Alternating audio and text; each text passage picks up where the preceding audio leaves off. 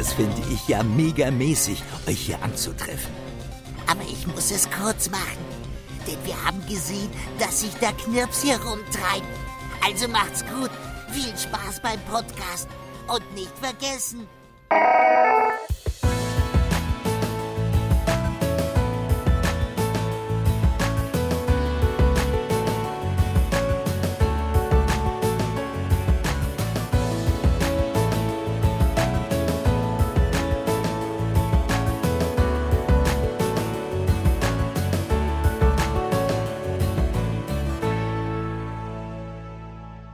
Hallo und herzlich willkommen zu dieser neuen Episode von Miauts Genau, dem deutschen Pokémon-Podcast.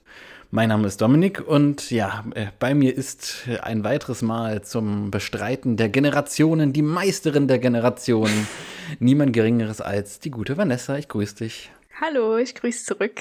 ja, und äh, du bist auch schon guter Dinge, was die nächsten Generationen Folgen angeht. Die Generations, die äh, Abenteuer und Ausflüge in die verschiedenen Spiele, Universen, Generationen und so weiter.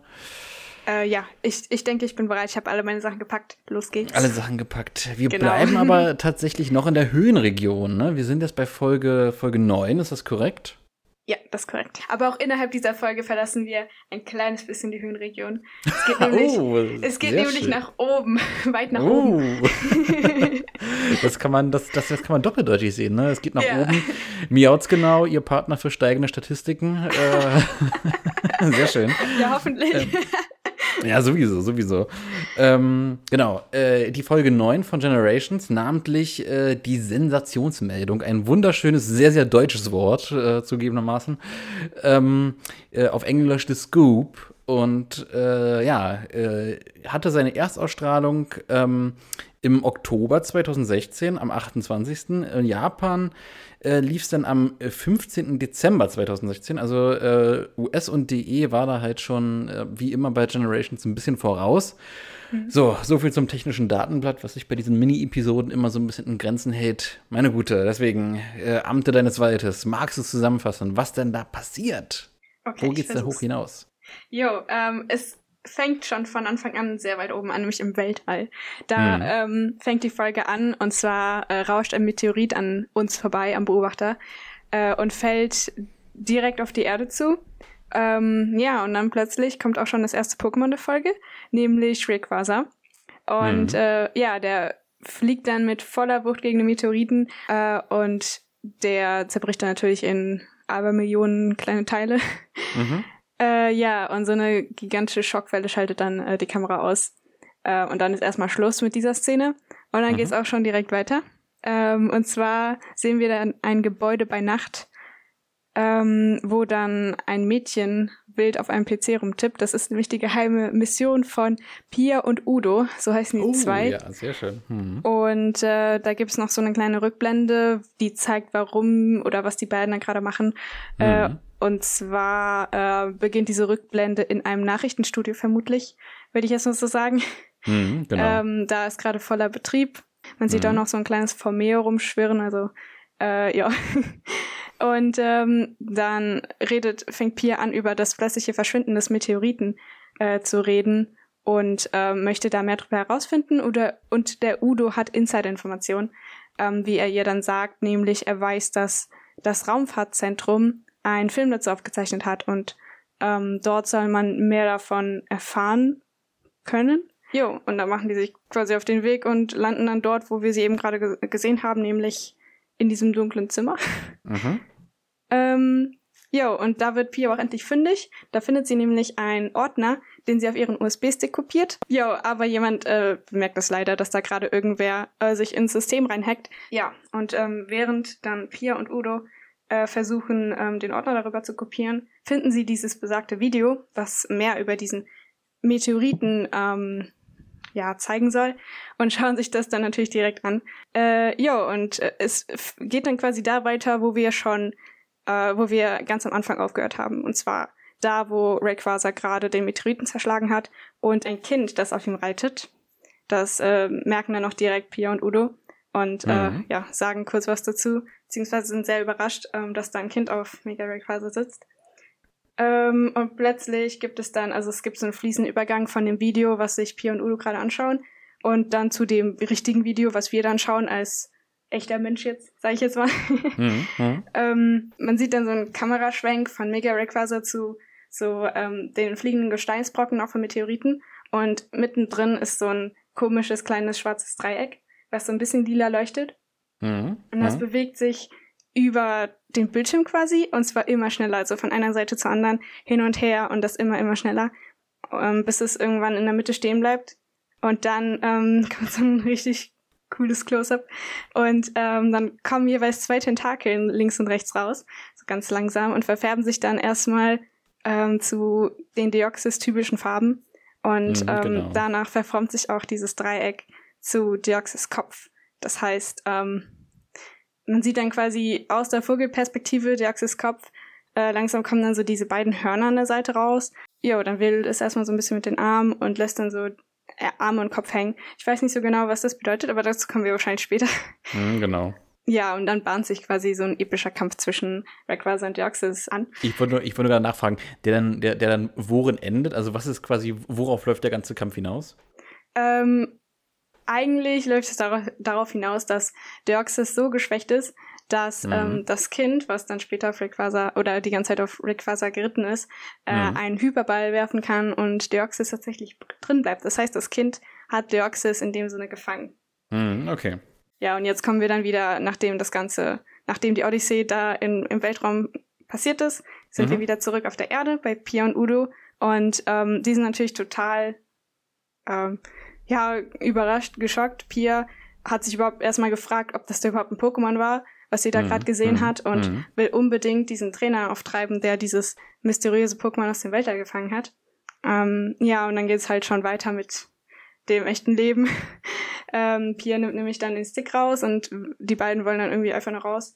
Ähm, aber leider hat der Forscher von vorhin das ja mitbekommen und hat sich dann schon da vor der Tür aufgebaut und wartet auf die beiden. Und äh, der will dann natürlich auch den Stick haben und Pia will dann quasi so von oben äh, dem, dem, dem Forscher das in die Hand runterfallen lassen, hält es aber noch im letzten Moment am Anhänger fest, also den Stick am Anhänger fest und mhm. wirft ihn dann so über die Schulter so dass sie dann ganz schnell wegrennen kann und äh, durch die Überraschung äh, dieser Aktion sind die äh, Sicherheitsleute natürlich nicht so in der Lage, äh, direkt zu reagieren. Das heißt, die haben so ein minimalen, äh, minimales Zeitfenster, wo sie ähm, flüchten können. Und dann mhm. laufen sie erstmal weg und sind, wir wissen nicht, ob sie gefangen werden oder nicht, aber ich, naja, gut, macht in dem Fall auch keinen großen Unterschied. Ähm, ja, und, ganz am Ende, das ist dann wahrscheinlich der, der Satz, der so alles äh, zusammenfasst, sagt der Forscher, die Welt ist noch nicht bereit für dermaßen brisante Neuigkeiten. Und da ja. kommt auch der, der Titel der ganzen Folge äh, ja, ins Spiel.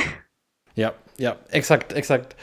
Äh, und, und äh, die Zuhörer und Zuhörerinnen werden es ja schon gemerkt haben, in dieser Folge, in dieser kurzen Generations-Folge, da passiert ja eigentlich schon ziemlich viel. Also, das ist man eigentlich in dieser Form, in dieser Intensität gar nicht gewohnt von Generations. Oder, oder wie ging es dir jetzt irgendwie? Ja, also wo ich mir auch ähm, dann die Notizen gemacht habe, ich habe gemerkt, das ist so viel. Vor allem, also mhm. ich habe jetzt noch den Kampf relativ stark beschrieben, also äh, falls wir da später noch drauf eingehen wollen. Mhm. Ich kann dir quasi, also es gibt so viele verschiedene äh, Sachen, die passieren und die man dann noch, wo man noch mal und man kann dann noch mal genauer in die Details gucken, mhm, genau, wie das Pokémon dann reagiert, wie man das dann sieht, an deren Körperhaltung, wie auch immer, ja. an der Musik. Äh, all das ist also, man kann da wirklich unglaublich ins Detail gehen. Hm, hm. Ich würde sagen, äh, äh, lass uns genau das doch machen. Äh, jetzt Step für Step wie gewohnt ins Detail gehen und einfach mal dort starten, wo halt auch die Folge gestartet ist, nämlich im fernen Weltall, im Orbit der Erde. Und wir haben die Einstellung eines ja, Meteors, eines Meteoriten, der dann droht, auf die Erde zu crashen. Also, wie, wie ging es dir da? Hast du da äh, schon, schon Notizen, die das beschreiben, wo du sagst, oh, das sind meine Eindrücke gewesen. Was hast du dafür? Für, also bei diesem, das ist ja schon ein sehr, sehr intensives Bild. Äh, mhm. Das ist ja schon, hat ja schon eine gewisse Gravitas. Ne? Ja, vor allem, äh, wenn man das jetzt auf die echte Welt bezieht, ist das ja auch nicht so, so das ähm, harmloseste und es, es könnte ja auch äh, jetzt in echt passieren, sage ich mal. Und in der Pokémon-Welt mhm. ist das dann vielleicht auch keine, äh, keine Sache, die man ausschließen kann. Aber Mhm. die haben dann so Retter wie Rayquaza, die das dann zum Glück verhindern könnten. Hm, Ähm, hm. Ja, aber auf jeden Fall, äh, die Folge fängt hier auch recht mit einem gewissen Tempo an. Oder zumindest äh, dadurch, dass der Meteorit so schnell ist und an der Kamera so vorbei rauscht. Ähm, und dann, also man sieht auch, wie er in die Erdatmosphäre eintritt und dann schon mit so richtig Feuer und so darunter Hm, Karacho, genau. ähm, hat das dann schon so eine gewisse, halt eine gewi gewisse Geschwindigkeit, die, die das dann, ja, wo, wo man damit anfängt und dann damit weiter galoppiert quasi. Aber das wird dann immer wieder überholt. Vor allem dann äh, mit der Geschichte, wie Rayquaza da durchkracht und ähm, Genau, Jo. genau. Also ich finde halt auch, was, was mir halt gerade in dieser ganzen Anfangsszene aufgefallen ist, ist halt dieser Kontrast. Du hast halt ein sehr, sehr großes, schweres Objekt, also im Weltall vermeintlich schweres, träges Objekt, was dann eine Bedrohlichkeit äh, in der Form darstellt, dass eine langsame Bewegung halt kontinuierlich immer Fahrt aufnimmt. Und dann hast du quasi dieses komplette Kontern dieser Szene, auch wirklich genau in die entgegengesetzte Richtung, in dem Rayquaza sich dem entgegen äh, stürzt, indem Rayquaza dem entgegenfliegt und da Mhm. quasi äh, auch von der Geschwindigkeit her, von der, vom ganzen Pacing her auch da auf der Ebene noch so einen Gegenpol bietet zu der anderen Bedrohung. Ähm, so ein, so ein, so ein, so ein Yin- und Yang-Prinzip bildet das so ein, so ein bisschen so ein, wie so eine Einheit, die sich selbst gegenseitig auskontert. genau. Und dann noch der Moment, wo der Meteorit kaputt ist, äh, Genau. sind ja eigentlich auch die ganzen kleinen Teile plötzlich ganz langsam und schweben dann nur noch so gemächlich auseinander. Mhm. Und es Mhm. ist dann so, ja, die Down-Phase von dem ganzen Action-Gehabe. Ja, ja. Und, und auch sehr, sehr clever, ähm, auch so von der, von der Inszenierung. Also äh, Regie war hier auf jeden Fall, ähm, was, was, was diese ganze Planung angeht von diesem Mini-Special, wirklich sehr on point, weil dass Mhm. man da den, äh, dieses eine Überwachungsvideo ähm, nutzt, um dann so eine, so eine Metaebene aufzumachen, dass wir als Betrachter quasi durch eine, eine Kameralinse schauen von einem, einem Satelliten, der gerade auch mitunter das aufzeichnet, aber dann quasi zerstört wird durch einen Trümmer und man dann das dann quasi nutzt, um die Szenerie zu wechseln. Das ist, das ist unfassbar genial. Ja, das stimmt. Ja, und dann, dann haben wir quasi diese, diese Nachteinstellung von dem Forschungsinstitut. Äh, oder, oder bist du etwa noch im Weltall? Schwebst du noch im Weltall umher? äh, nö, ich nicht. Ich, ich glaube, ich bin am Boden aller Tatsachen. oh Gott. Äh, äh, äh, okay. Du bist mit Schnell beiden weiter. Beinen auf dem Boden geblieben, möchte man Ja, meinen. Okay. genau, genau. Okay, dann, dann würde ich sagen, bleibe ich auch mal dort. Ähm, und äh, ja, generell die Einstellung, ähm, da dann so, ein- so, so ein Nachtsetting zu haben, das, ist, das fühlt sich hier dann auch sehr, sehr heimisch, sehr, sehr organisch an, irgendwie sehr. Ne, man ist im dunklen Ja, Weltall gestartet. friedlich quasi. Ja, ja, ja, ja, genau. Mit dem Zirpen Und- und- der Grillen und so. Ja, ja, ganz exakt. Und äh, äh, unten auf der Erde ähm, hat man halt auch noch diese, durch diese Friedlichkeit diesen Kontrast zu dieser brachialen Action, die davor, ich weiß nicht, wird's gesagt, wann das passiert ist, wie lange die Aufnahmen zurückliegen, ähm, auf jeden Fall vor, vor einer grauen Zeit halt äh, oben im Weltall passiert ist. Was wäre das nächste auf deiner Liste? Mm, eigentlich der Kampf. Also bei, bei Forschungsinstitut habe ich mehr oder weniger nur das, äh, naja, halt das mit dem dunklen Zimmer und mit dem, dass sie da quasi Mhm. erwischt werden, ähm, Mhm, okay, dadurch, dass okay. der Forscher das dann sieht. Mhm. Aber das Nee, kommt ja äh, nach, der, nach der Rückblende. Genau, äh, dann, also, also äh, dann, dann würde ich jetzt einfach noch so ein bisschen erzählen zu dem, äh, zum Forschungsinstitut und dem, was da noch Ja, passiert. ja, ja, ja. Ähm, genau, dann starten wir auf jeden Fall mit äh, Pia und Udo durch. Und ich habe mich sehr gefreut, dass du dir die Namen runtergeschrieben hast, weil ich dachte mir, okay, ähm, ich habe ja damals ähm, Rubin Saphir gespielt äh, und, und Smaragd und Omega Rubin und Alpha Saphir. Also ich bin, was die Höhenregion angeht, komplett geschädigt. äh, äh, und äh, diese, dieses beide, also die beiden zusammen, dieses Duo, das taucht äh, ja an diversen Ecken und Enden in der Höhenregion dann öfter mal auf und fordert einen heraus. Okay, Ähm, das ist cool. Sind die, äh, äh, äh, äh, die auch noch im, im Gedächtnis geblieben? Hast du dich an die beiden erinnert oder waren die jetzt quasi komplett neue Charakter für dich? Haben Nee, das, das waren komplett neu. Also äh, ich Mhm. habe zwar Omega Rubin äh, gespielt, aber es gibt Mhm. ja in jedem Spiel ein Kamerateam oder so. ja. Und äh, ich habe die auch gar nicht am Anfang als Kamerateam gesehen. Ich habe nur unten in der Videobeschreibung steht dann halt so, äh, Moment, äh, ja, bla bla, stoßen Reporterin Pia und ihr Kameramann Udo auf die Story ihres Lebens. Hm. Ähm, ich hätte Udo jetzt gar nicht als Kameramann gesehen. Ich habe ihn Mhm. nie mit einer Mhm. Kamera in der Hand äh, in dem Kurzfilm irgendwo gesehen. Ich weiß nur, dass die beiden irgendwo hinter den Kulissen ähm, für Nachrichten arbeiten oder für irgendwie sowas in die Richtung. Ähm, Mhm. Deswegen war das äh, völlig neu für mich. Aber es, wenn es macht schon alles Sinn. Also ja. Hm, hm. Äh, was halt auch interessant ist, ist halt, wenn ich die beiden sehe, denke ich halt auch immer direkt an die Pokémon, die die beiden haben. Ähm, Okay. Bei Pia ist es ein äh, Flurmel, Krakelo, Krawums, so die, die Ecke. Und bei Udo war es halt immer ein ähm, äh, Magnetilo. Und ich fand das halt auch immer so sehr bezeichnend, weil sie immer mit dem Mikrofon und ne, Schall-Pokémon und Mhm. er als Kameramann ein Pokémon, was dann quasi beobachtet, Auge, ne, Magneten, Ja, diese ja. Analogie zur Kamera war schon immer cool. Aber generell die beiden so als, als äh, Protagonisten jetzt hier in diesem Special zu haben, das fand ich schon sehr, sehr interessant. ja Und vor allem halt auch, und ähm, äh, da hattest du ja jetzt auch in einer, in einer Zusammenfassung auch schon kurz erwähnt gehabt, äh, dass man jetzt das hier nutzt, auch durch die Rückblende hinweg, um dann auch noch mal was aufzubauen, was ich auch an dem äh, Detective Pikachu-Film sehr, sehr mochte, äh, nämlich dieses Zusammenspiel zwischen Pokémon und Menschen in der Pokémon-Welt, die dann in Berufsalltagen zusammen funktionieren, die dann Teams Genau. bilden.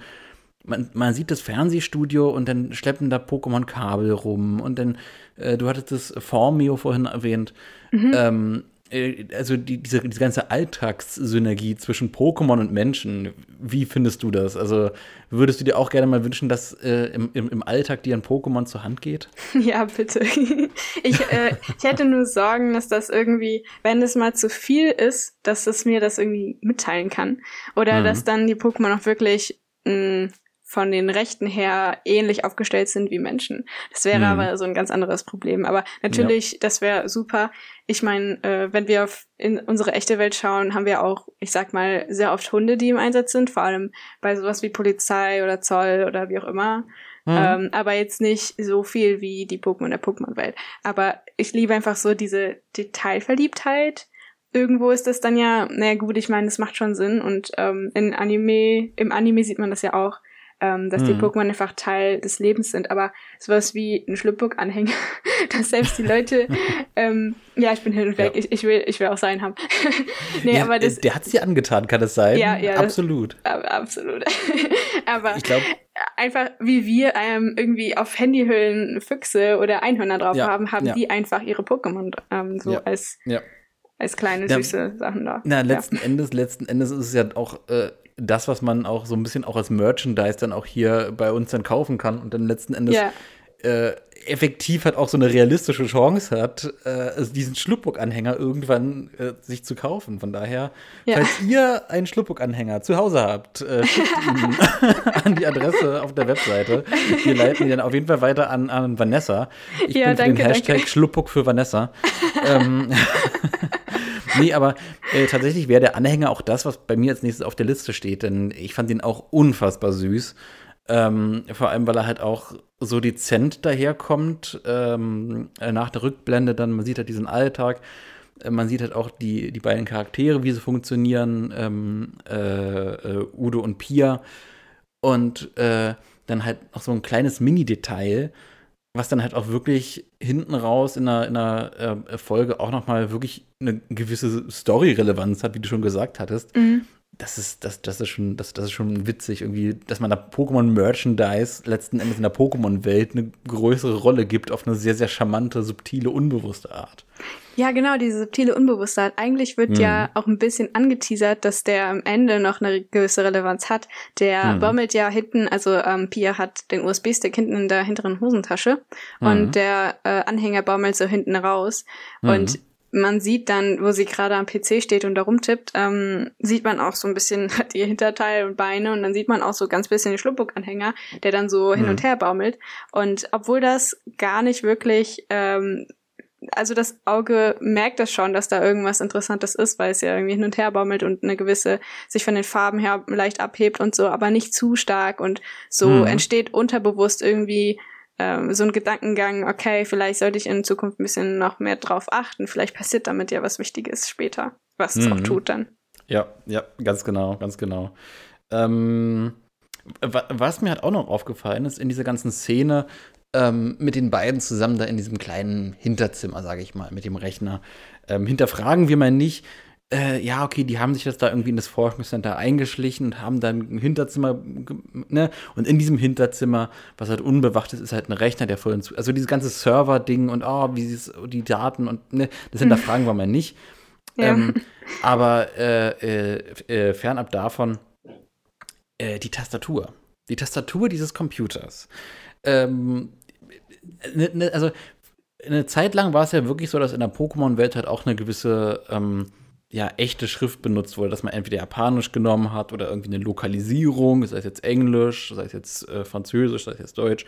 Aber irgendwann ist man in Pokémon, im Anime und in den Spielen dazu übergegangen, tatsächlich äh, so eine Fantasieschrift zu benutzen. So eine Mischung mhm. aus japanischen Schriftzeichen und Hieroglyphen und dann irgendwie noch was ganz anderem. Also eine ganz eigene Schriftart. Und das war für mich sehr befremdlich, da diese ähm, ja, Tastatur zu sehen, auf der Pia da rum, rum äh, tickert und rumhämmert. Äh, weil das halt so eine geballte also sonst war es halt irgendwie in einem Pokémon-Film oder im Spiel, dass dann ein Schild oben drüber war, wo dann irgendwelche komischen Zeichen waren. Okay, so what.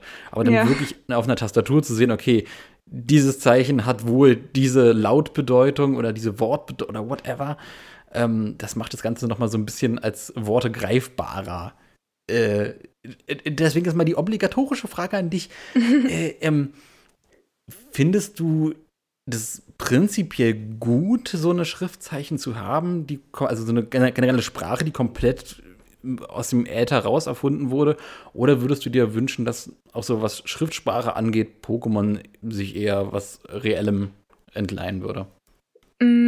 Ähm, an sich finde ich die Idee ziemlich gut, dass da einfach irgendwie Fantasieschriftzeichen benutzt werden. Das macht es mhm. halt für die Pokémon Company, denke ich, relativ einfach, ähm, das nicht für jede Sprache großartig übersetzen zu müssen. Klar muss hm. man das nicht und ich glaube, es wird auch öfter nicht gemacht, wenn jetzt zum Beispiel ein Anime halt mit japanischen Schriftzeichen irgendwo, ich, ich, ich habe nicht so viele Animes geguckt außer Pokémon, aber ähm, ich kann mich daran jetzt auch nicht mehr ganz so genau erinnern, ob da jetzt japanische hm. Schriftzeichen sonst so verwendet werden und da ist auch meistens einfach nur in Unterti Untertiteln vermerkt, was das bedeuten soll, was da hm, steht. Genau. Aber ähm, das würde das dann einfacher und einheitlicher machen, dass wenn man das wirklich dort hinschreiben möchte, also auch mhm. im Bild und nicht nur in die Untertitel, dass man gar nicht, ähm, also das gar nicht irgendwie neu animieren muss mit dem richtigen, also in anderen Sprachen oder anderen Schrift, mhm. äh, Schriftformen, sondern dass man es mhm. einfach so lässt und dann einfach nur durch entweder ähm, irgendwie entweder durch äh, eben Schrift in Untertiteln oder dass äh, irgendwer was drüber sagt, äh, was das da heißt. Also das macht das in dem Sinne schon einfacher. Und ähm, es ist leicht gewöhnungsbedürftig, wenn man das nicht so oft sieht, aber es ähm, ist irgendwie sinnvoll meiner, äh, ja, meiner Meinung nach. Hm, hm. Es ist halt auch generell irgendwie ähm, in der frühen, also ist halt immer ein Bruch mit den frühen Phasen von Pokémon, wo da halt noch echte Schrift benutzt wurde. Ähm, mhm. Ähm, aber diesen, diesen Bruch, den kann man halt auch äh, nicht wegdiskutieren, weil in der Anfangsphase, da gab es ja auch im Pokémon-Anime noch echte Tiere. Echt? Das wissen ja auch, ja, ja, in, in Mistys Aquarium, also Mist, Misty war ja Arena-Leiterin oder ist ja Arena-Leiterin ja, ja. von Azuria City mit ihren Schwestern. Und mhm. da in diesen großen Aquarium-Tanks, da waren einfach ganz normale Fische. Ohne okay. dass das Pokémon waren. Einfach ganz normale Fische.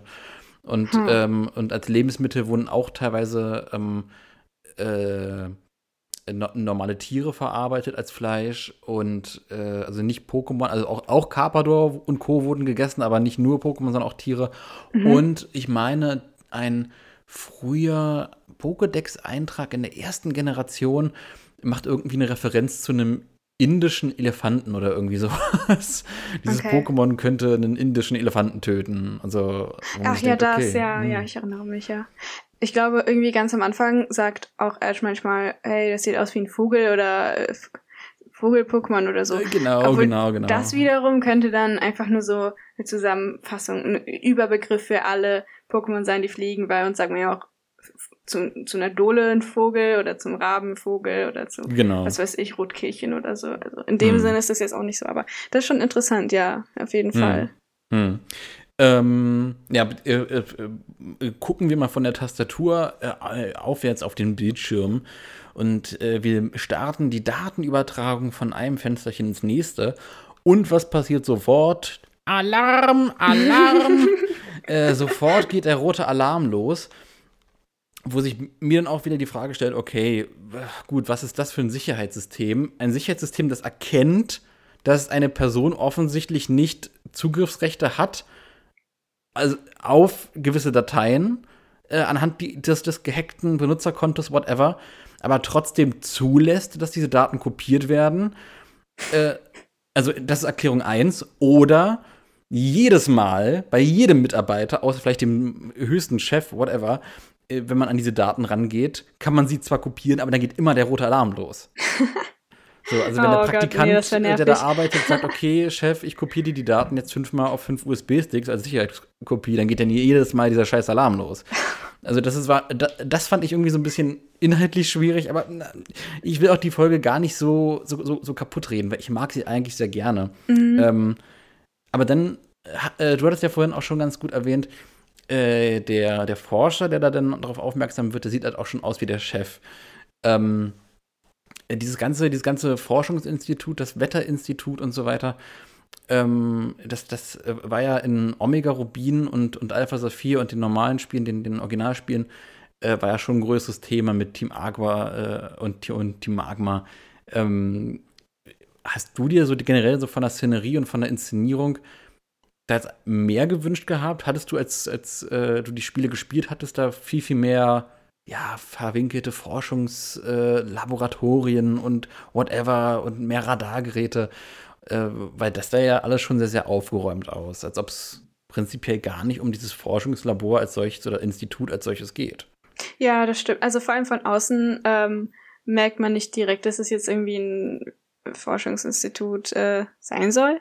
Mhm. Ähm, ich muss sagen, ich habe gar nicht wirklich ähm, so viele Erinnerungen zu der Zeit, wo ich das gespielt habe, also in Omega mhm. Rubin. Deswegen kann ich da keine Verknüpfung zu den Spielen herstellen, leider.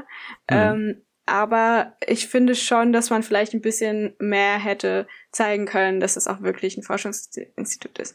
Aber ähm, mh, ja, ich, ich fand es eigentlich relativ okay. Also man, man hat schon gesehen, dass dort irgendwie was passiert und ähm, ja, es war sehr aufgeräumt, aber ähm, das ist ja im Prinzip, also es sagt halt einfach nur, dass dort irgendwas Seriöses passiert und dass da es irgendwie sauber sein muss, damit da äh, wahrscheinlich keine Forschungsdaten oder so. Mhm. Ja, keine Ahnung. Also ich, ich kann da nicht so viel zu sagen.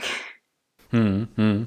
Ähm, aber äh, äh also du hast ja Omega Rubin gespielt, richtig? Ja. Genau dann hast du ja mit Sicherheit auch die sogenannte Delta-Episode gespielt. Ich glaube eben nicht. Ich weiß nicht warum. Oh. Aber ich habe mich äh, letztens gefragt, warum habe ich eigentlich kein Deoxys? Und ich weiß, dass man Deoxys in Omega oh. Rubin ähm, sich holen kann. Aber ja. ich glaube, ich habe sie nicht gespielt, aus welchem Grund auch immer. Ich glaube, ich musste irgendwas davor noch machen. Oder meine mhm. Pokémon waren so underlevelt, dass ich kaum irgendwas, also dass ich gerade so geschafft habe, da irgendwie das Spiel durchzuspielen. Ich weiß nicht genau, aber ich glaube, das muss oh. ich noch oh. nachholen. Ich weiß oh, aber ganz grob, wie das dann aussieht. Ich habe, glaube ich, ein Let's Play von der Delta-Episode gesehen. Hm. Oh Gott, dann äh, nicht, dass diese Folge dich jetzt äh, gespoilert hat, was nee, das nee, Postgame nee. von Omega Rubin angeht. Nee, nee ich, ich wusste das schon, ich wusste das schon, alles gut. Nee, nee, äh, bei letzten Endes geht es denn ja, wir schauen dann das Video an, also die, die Datei wird kopiert ähm, und parallel denkt man sich, okay, pff, äh, anscheinend hat dieser Rechner genug RAM. Äh, schauen wir es uns doch nochmal an, während es kopiert wird. Wir haben es ja nicht eilig. Ähm, nee, haben äh, wir nicht. und äh, dann gucken wir äh, ja eben durch das Video nochmal ähm, die, uns die Szene an, was denn da passiert ist, als wir die Szenerie am Anfang des äh, Specials verlassen haben. Und das ist ja quasi genau die Story letzten Endes, der, der Höhepunkt von Omega Rubin und Alpha Saphir. Diese Geschichte ähm, wir hatten ja äh, äh, Zinnia, glaube ich, hieß sie, ähm, auf, dem, auf dem Himmelsturm dann verlassen, äh, Rayquaza gefangen und mit Rayquaza dann sind wir ins Weltall hinausgeflogen, um den Meteor zu stoppen, der quasi die große Story umfasst von, von der, Del der Delta-Episode letzten Endes, ähm, von Omega Rubin und Alpha Saphir. Und äh, ja, jetzt geht's los. Jetzt sind wir in Space. Wir konfrontieren Deoxys. Und äh, nein, bevor wir das tun, konfrontieren wir ein Dreieck. Mhm. Und, jetzt, und jetzt ist eine spannende Frage. Und, und das finde ich wirklich unfassbar spannend. Was hast du dir beim Schauen dieses, äh, dieses Specials bei dem Dreieck gedacht? Ähm, Was ging da durch deinen Kopf? ähm, also ich fand das erstmal total befremdlich und gruselig, weil, Hm. also klar, ich wusste, dass das wahrscheinlich irgendwas mit Deoxys zu tun haben muss, weil ich weiß, dass Deoxys in, äh, in dieser Folge vorkommt, das wusste ich ja vorher und keine Ahnung, Mhm. ich glaube, das sieht man sogar im Thumbnail. Aber ähm, ich war ultra überrascht, weil ich niemals ein Dreieck mit Deoxys in Verbindung bringen würde, vor allem, weil ein Dreieck ähm, sehr klare Linien und Kanten hat und Deoxys so das Gegenteil von klare, also gerade Linien und so ist. Deoxys ist ja Mhm. total, keine Ahnung, ähm, aerodynamisch, ähm, so ein bisschen mit so Tentakeln, ja, die seine. Arme sind, wie auch immer, äh, ihr wisst ja, wie er aussieht.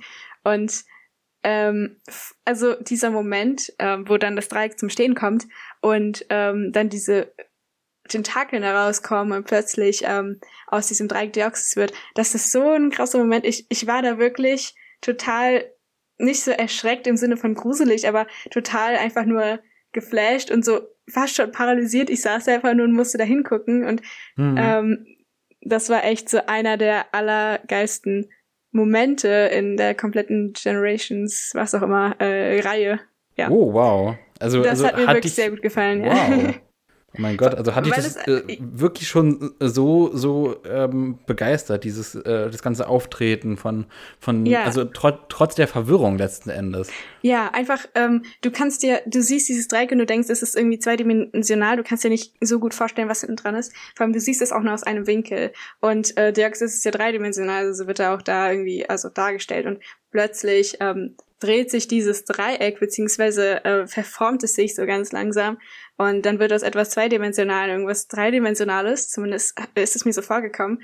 Und das Mhm. wirkt einfach total äh, trippy, so ein bisschen, schwer begreiflich, ähm, aber du siehst es mit deinen eigenen Augen. Und ähm, äh, ja, diese, ja, das ist einfach cool. Jetzt will ich dir mal ganz kurz was schicken äh, äh, äh, für die Zuhörer und Zuhörerinnen.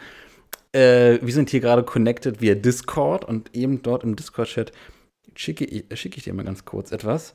Und das Mhm. ist ein Bild von einer Insel, ja, wie sie Aha. in ja, ja. Pokémon Smaragd aufgetaucht ist äh, und in Pokémon Feuerrot und Blattgrün. Also nicht in Rubin äh, und Saphir, sondern äh, in, nur in Smaragd und Feuerrot und Blattgrün. Aha. Und das ist die Entstehungsinsel. Eine Insel äh, der Savvy Islands. Und auf dieser Insel, die, die, die alten Pokémon-Recken, die werden sich jetzt erinnern, oh, Moment, da war doch was, ja. Das war die Insel, auf der man ursprünglich Deoxys finden konnte. Ähm, äh, in einer Realität, wir wissen das ja inzwischen durch die Delta-Episode, das Multiversum in Pokémon ist ein Ding. Ähm, äh, wir befinden uns in den Originalspielen in einer Realität, wo der Meteor abgestürzt ist auf die Erde, äh, auf die Entstehungsinsel gecrashed ist. Und auf dieser Entstehungsinsel finden wir ein kleines Dreieck.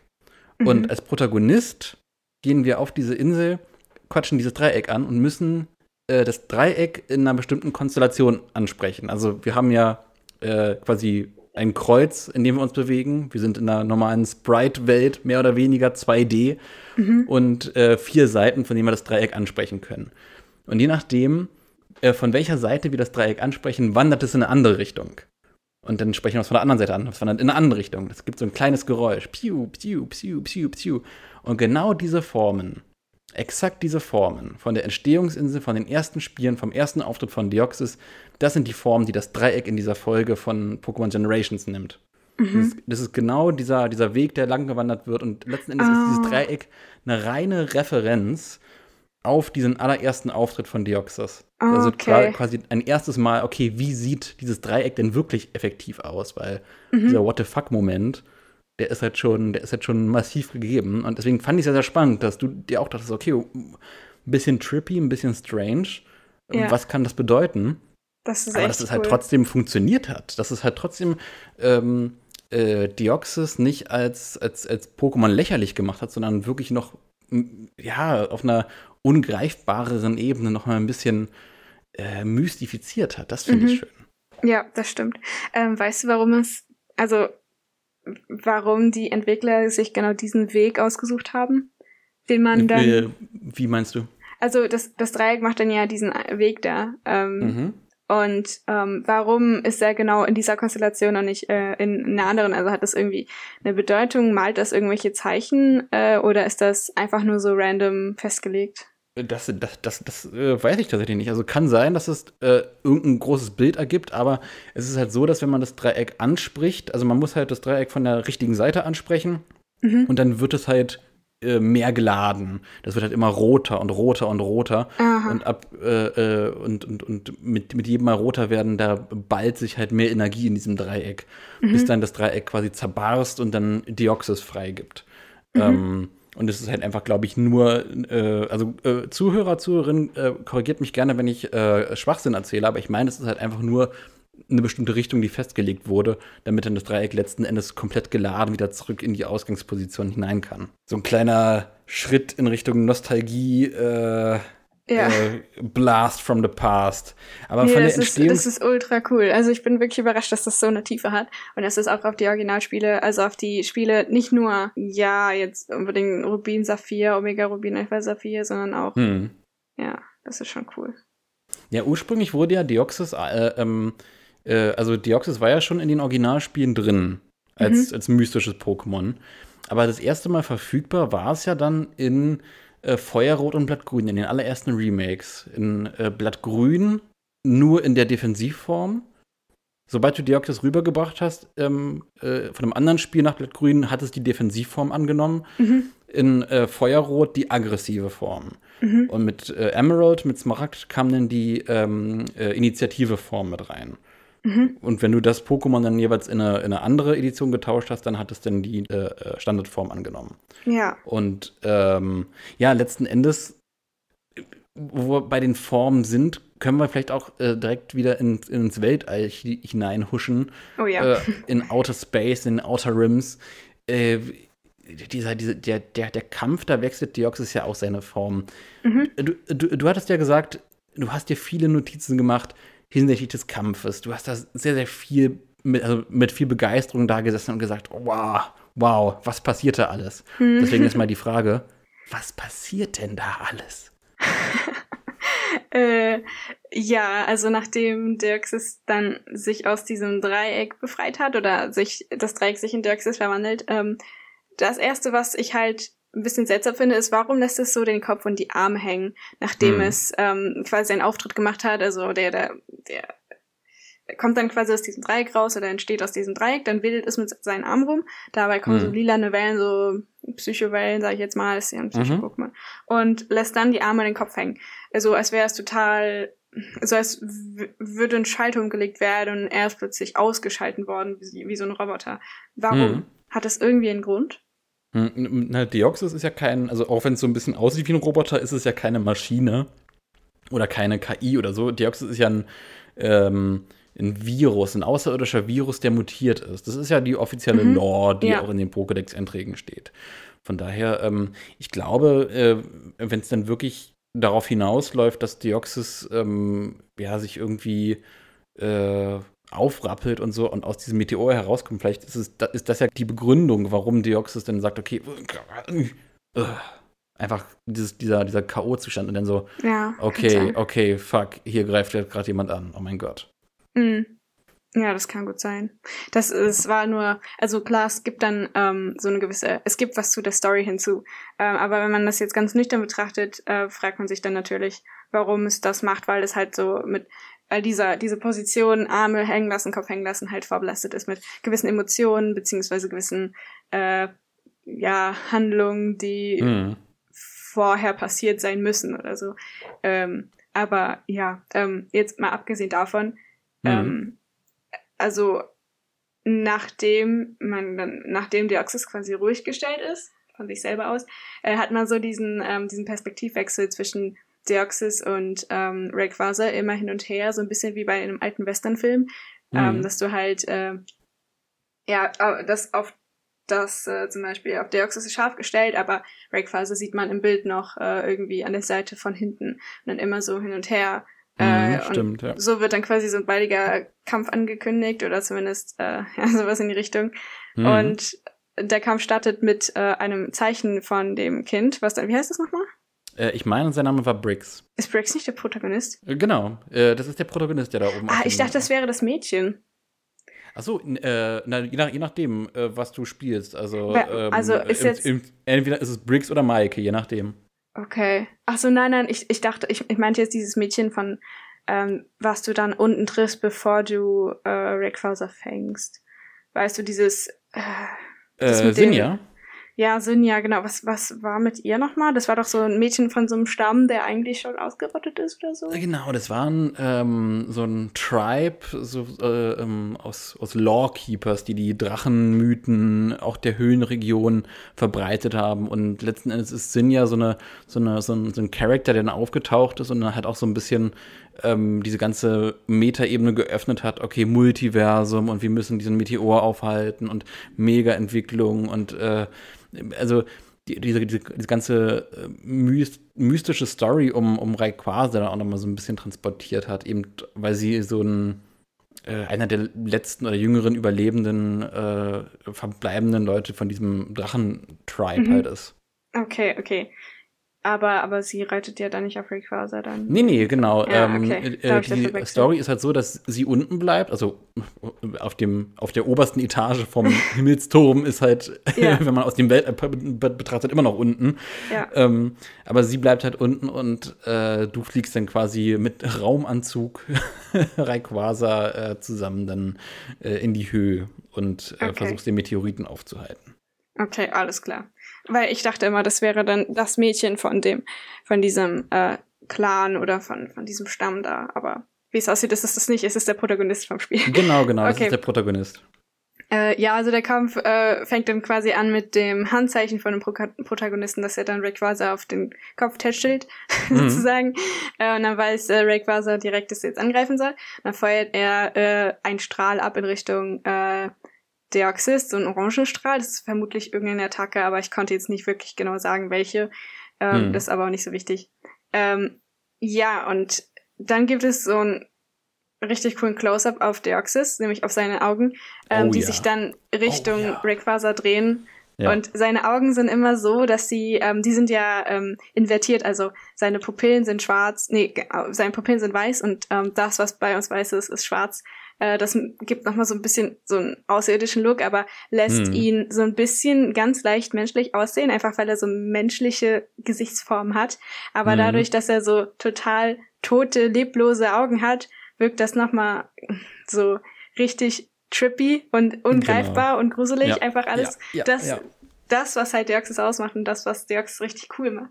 Ähm, ja. Ja. also auf jeden Fall guckt er dann so, ähm, drehen seine Augen sich dann Richtung Rayquaza und äh, dann gibt es noch ein Close-up und dann auf, also zwar auf seine Tentakeln, dann fährt die Kamera so runter und Mhm. ähm, dann formen sich seine Tentakeln so ganz schnell zu einer relativ kräftigen Hand ähm, Mhm. und damit sammelt er dann mit seinen psychischen Kräften die ähm, umherschwebenden Gesteinsbrocken auf Mhm. und macht daraus quasi so eine Barriere, um Rayquazas Strahl äh, ja abzublocken, beziehungsweise sich dagegen zu, zu schützen. Mhm. Und das gelingt ihm auch. Äh, und dann wechselt er auch schon, ähm, das ist der erste Wechsel, dann wechselt er nämlich zur Initiative-Form, ähm, damit er sich quasi mit der Schnelligkeit von Rayquaza messen kann, denke ich. Äh, die Mhm, fliegen dann nämlich so genau. immer umher, quasi um sich herum, so ein bisschen, ähm, ja, und währenddessen landet dann der Protagonist auf einem Solarpanel von der Raumstation vermutlich. Also es sieht so ein bisschen aus wie eine, ja, wie, wie so das, was man so von der ISS kennt, von unserer Welt. Genau. Also genau, ich schätze, es genau. ist eine Art von Raumstation einfach.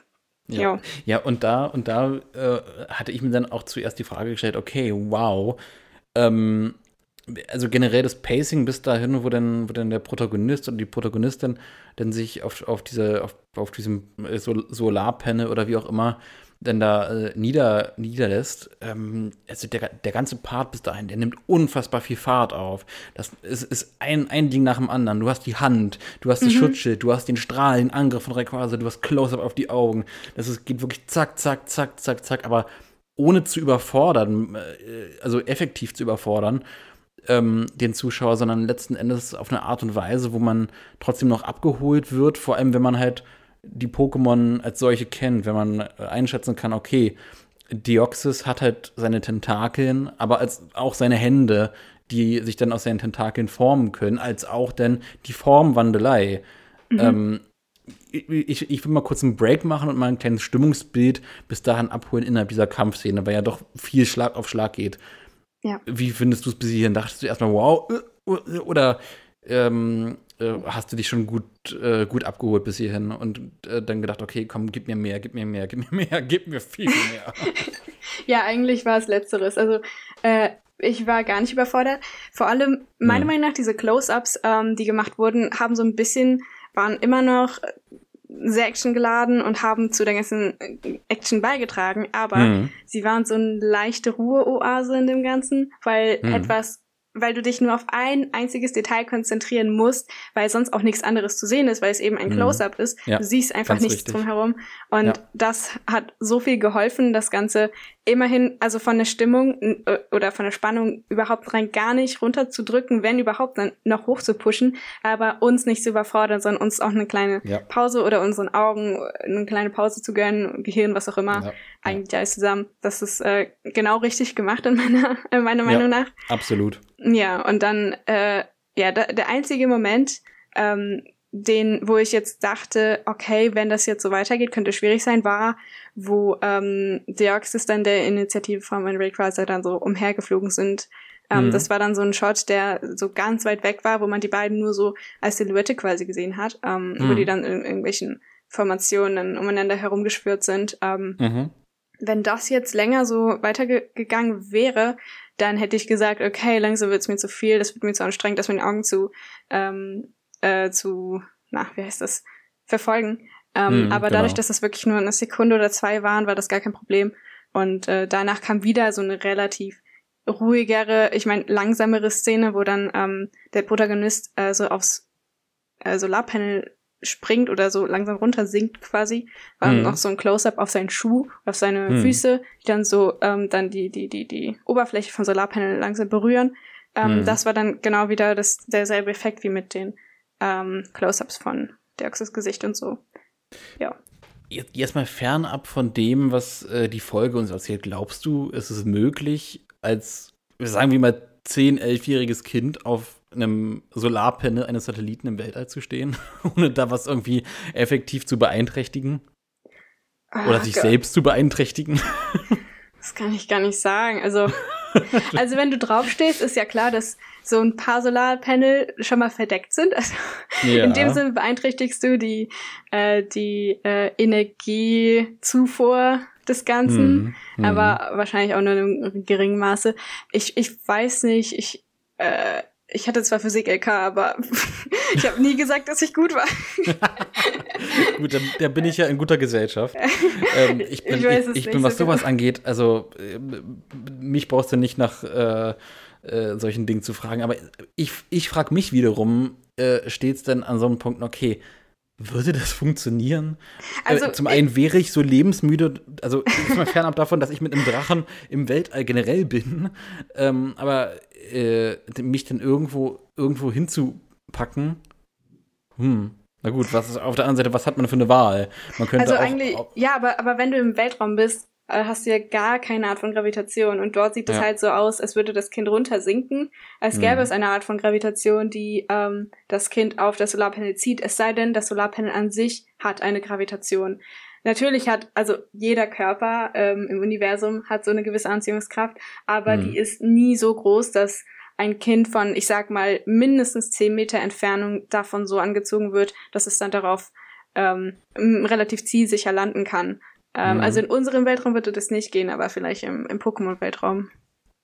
Ähm, also wir hocken da jetzt auf diesem Solarpanel. Ja. Und, und der Protagonist äh, starrt diesen Kam Kampf zu, diesem Kampf der Giganten zwischen ja, dem außerirdischen Virus, was da sehr, sehr surreal daherkommt, und dem ja, äh, Hüter des, des, ja, der, der, der, wie sagt man, Ozonschichten, der, der Himmelssphären. ja. Das äh, ist einfach, ja. Wie geht dieser Kampf weiter? Also, wir haben ja einen Formwandel schon durch, zwei stehen mindestens noch an. Mhm. Was passiert ähm, da?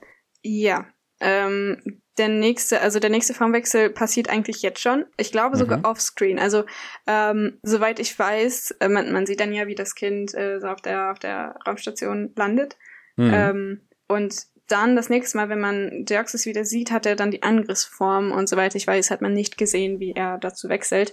Mhm. Ähm, aber ja, da hat man auf jeden Fall die Angriffsform. und ähm, dann hat man wieder auch so ein Close-up auf sein Auge, das sich wieder zu Rayquaza dreht. Mhm. Ähm, so ähnlich wie beim ersten Mal schon, nur dass sein Auge sich diesmal auch zum Zuschauer dreht, weil Rayquaza dann quasi an der Stelle steht, wo auch wir als Beobachter sind. Ähm, das macht das mhm. Ganze natürlich noch ein bisschen bedrohlicher und äh, gruseliger. Und äh, ja, dann fängt quasi so, eine, so ein heftiges Battle an zwischen den beiden, wo ähm, beide Attacken abfeuern, aber auch beide ausweichen und dann mhm, genau. äh, wird Deoxys in die Seite getroffen ähm, und kratzt dann quasi, also der fällt also runter und kratzt so an, am Solarpanel, auf, auf der Oberfläche vom Solarpanel äh, die Oberfläche auf und ähm, rauscht auch so haarscharf am Protagonisten vorbei. Das war schon heftig. Also ja. das war ja, das, das war wirklich so mit einer meiner absoluten Schlüsselmomente so in dieser Folge. Also, also auch von der, von der, von der Bildsprache her, von der Intensität her, ging es dir da gleich? Also, das ist ja. Ja, wow. ja, schon. Also die Tatsache, dass Deoxys Arme so hart werden können oder so gefährlich werden können, dass sie ähm, in der Lage sind, so eine relativ robuste Oberfläche so in Glassplitter basically zu verwandeln, ist schon ziemlich ja. krass. Und dann auch noch ähm, diese, diese Spannung, die dazu kommt, dass das Kind beziehungsweise der Protagonist ähm, fast überrannt wird oder über, also mhm. stirbt. Man sieht dann ja die Wucht ähm, und wenn, wenn du dir dann vorstellst, ja. dass ja. du als Protagonist dann dort stehst und nicht rechtzeitig ausweichen kannst, ähm, dann weißt du, wie du dann aussiehst nach dem ja. Zusammenstoß. Ja, Nämlich eben, äh, genau. doppelt. Genau. ja, vor Oder allem, halb. Hier, hier wird ja auch im, im Angriff von Rayquaza äh, mit, mit viel gebrochen, was halt so in dieser cartoonhaften Überzeichnung vom klassischen Anime ähm, immer der Fall ist, von wegen, oh ja, okay, Ash Ketchum bekommt halt einen Flammenwurf von Glurak ins Gesicht, oh, ist halt ein bisschen verkohlt. äh, aber hier hast stimmt. du halt wirklich den, den Strahl von Rayquaza und das, was dieser Strahl trifft bei Deoxys, das ist halt weg. Deoxys mhm. muss das halt regenerieren. Das ist halt einfach zerstörter Körper. Und so effektiv äh, Brachialität von Pokémon-Attacken da zu zeigen, das, das hebt diese ganzen Pokémon-Kämpfe innerhalb dieses Specials wirklich auf so ein, ich will schon sagen, erwachsenes Level, das ein stimmt, realistisches ja. Level, auf ein sta starkes, intensives Level. Ja? Ja, aber so hatten, äh, das hatten wir, zieht sich das vielleicht durch die komplette Pokémon Generations? Wir hatten das ja auch die letzten beiden Male, wo wir über Team Aqua und Team Magma gesprochen haben. Genau, ganz ähm, genau. Jetzt ohne zu spoilern, aber so gegen Ende gab es dann auch Momente, wo du wirklich ähm, gemerkt hast, wie die Welt aussehen könnte, wenn es von so einer mächtigen Attacke getroffen werden ja, würde. Genau. Oder wie genau. die Menschen ähm, überleben oder eben nicht überleben, wenn sie von sowas getroffen werden würden. Ja. Ja. Äh äh, aktuell ist bei uns der gute Deoxys oder das gute Deoxys ähm, in, der, in der aggressiven Form, richtig? Ja. Genau. Äh, dann heißt das, äh, wir wechseln dann noch irgendwann in die defensive Form. Wie, wie kommt das zustande? Äh, ja, das, das kommt dann noch im innerhalb dieses äh, Kampfes, wo dann beide Attacken gegenseitig äh, abfeuern zustande. Also nachdem Deoxys sich dann wieder so einigermaßen gefasst hat und dann seine Seite regeneriert hat, ähm, feuert der ein Energieball oder so ein Psychoball ab. Ähm, und Rayquaza ist in der Lage, den einfach zu durchbrechen, also mehr oder weniger zu kontern.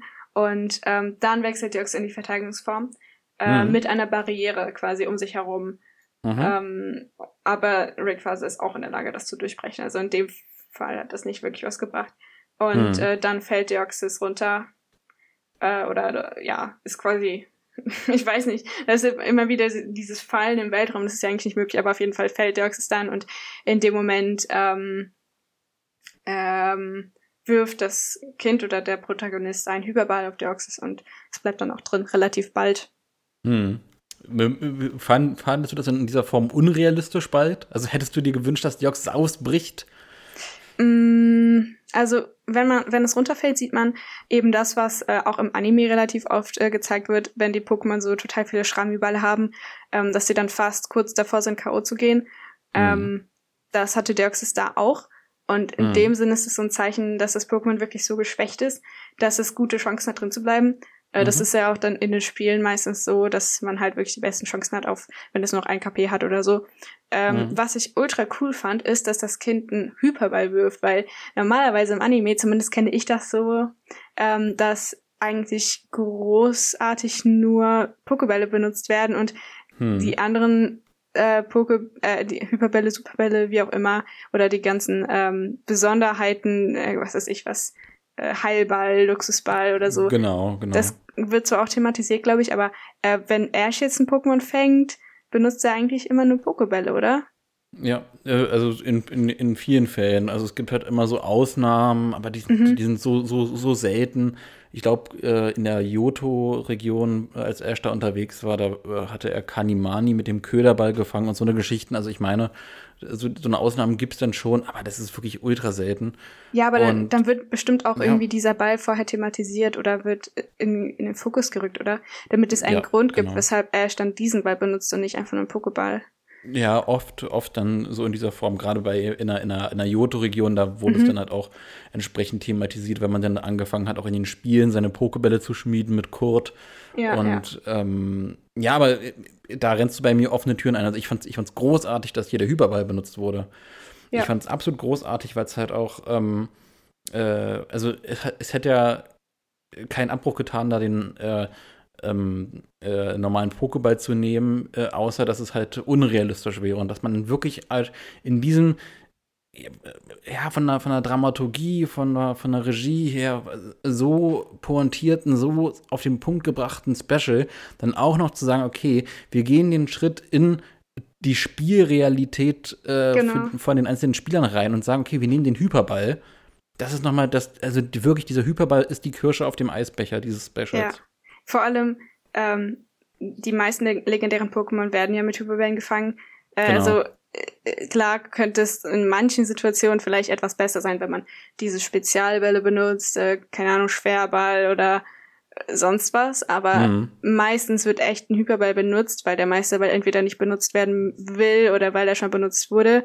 Und Mhm. das ist einfach so, diese Detailverliebtheit wird Ja. hier nochmal so Ja. richtig auf die Spitze getrieben.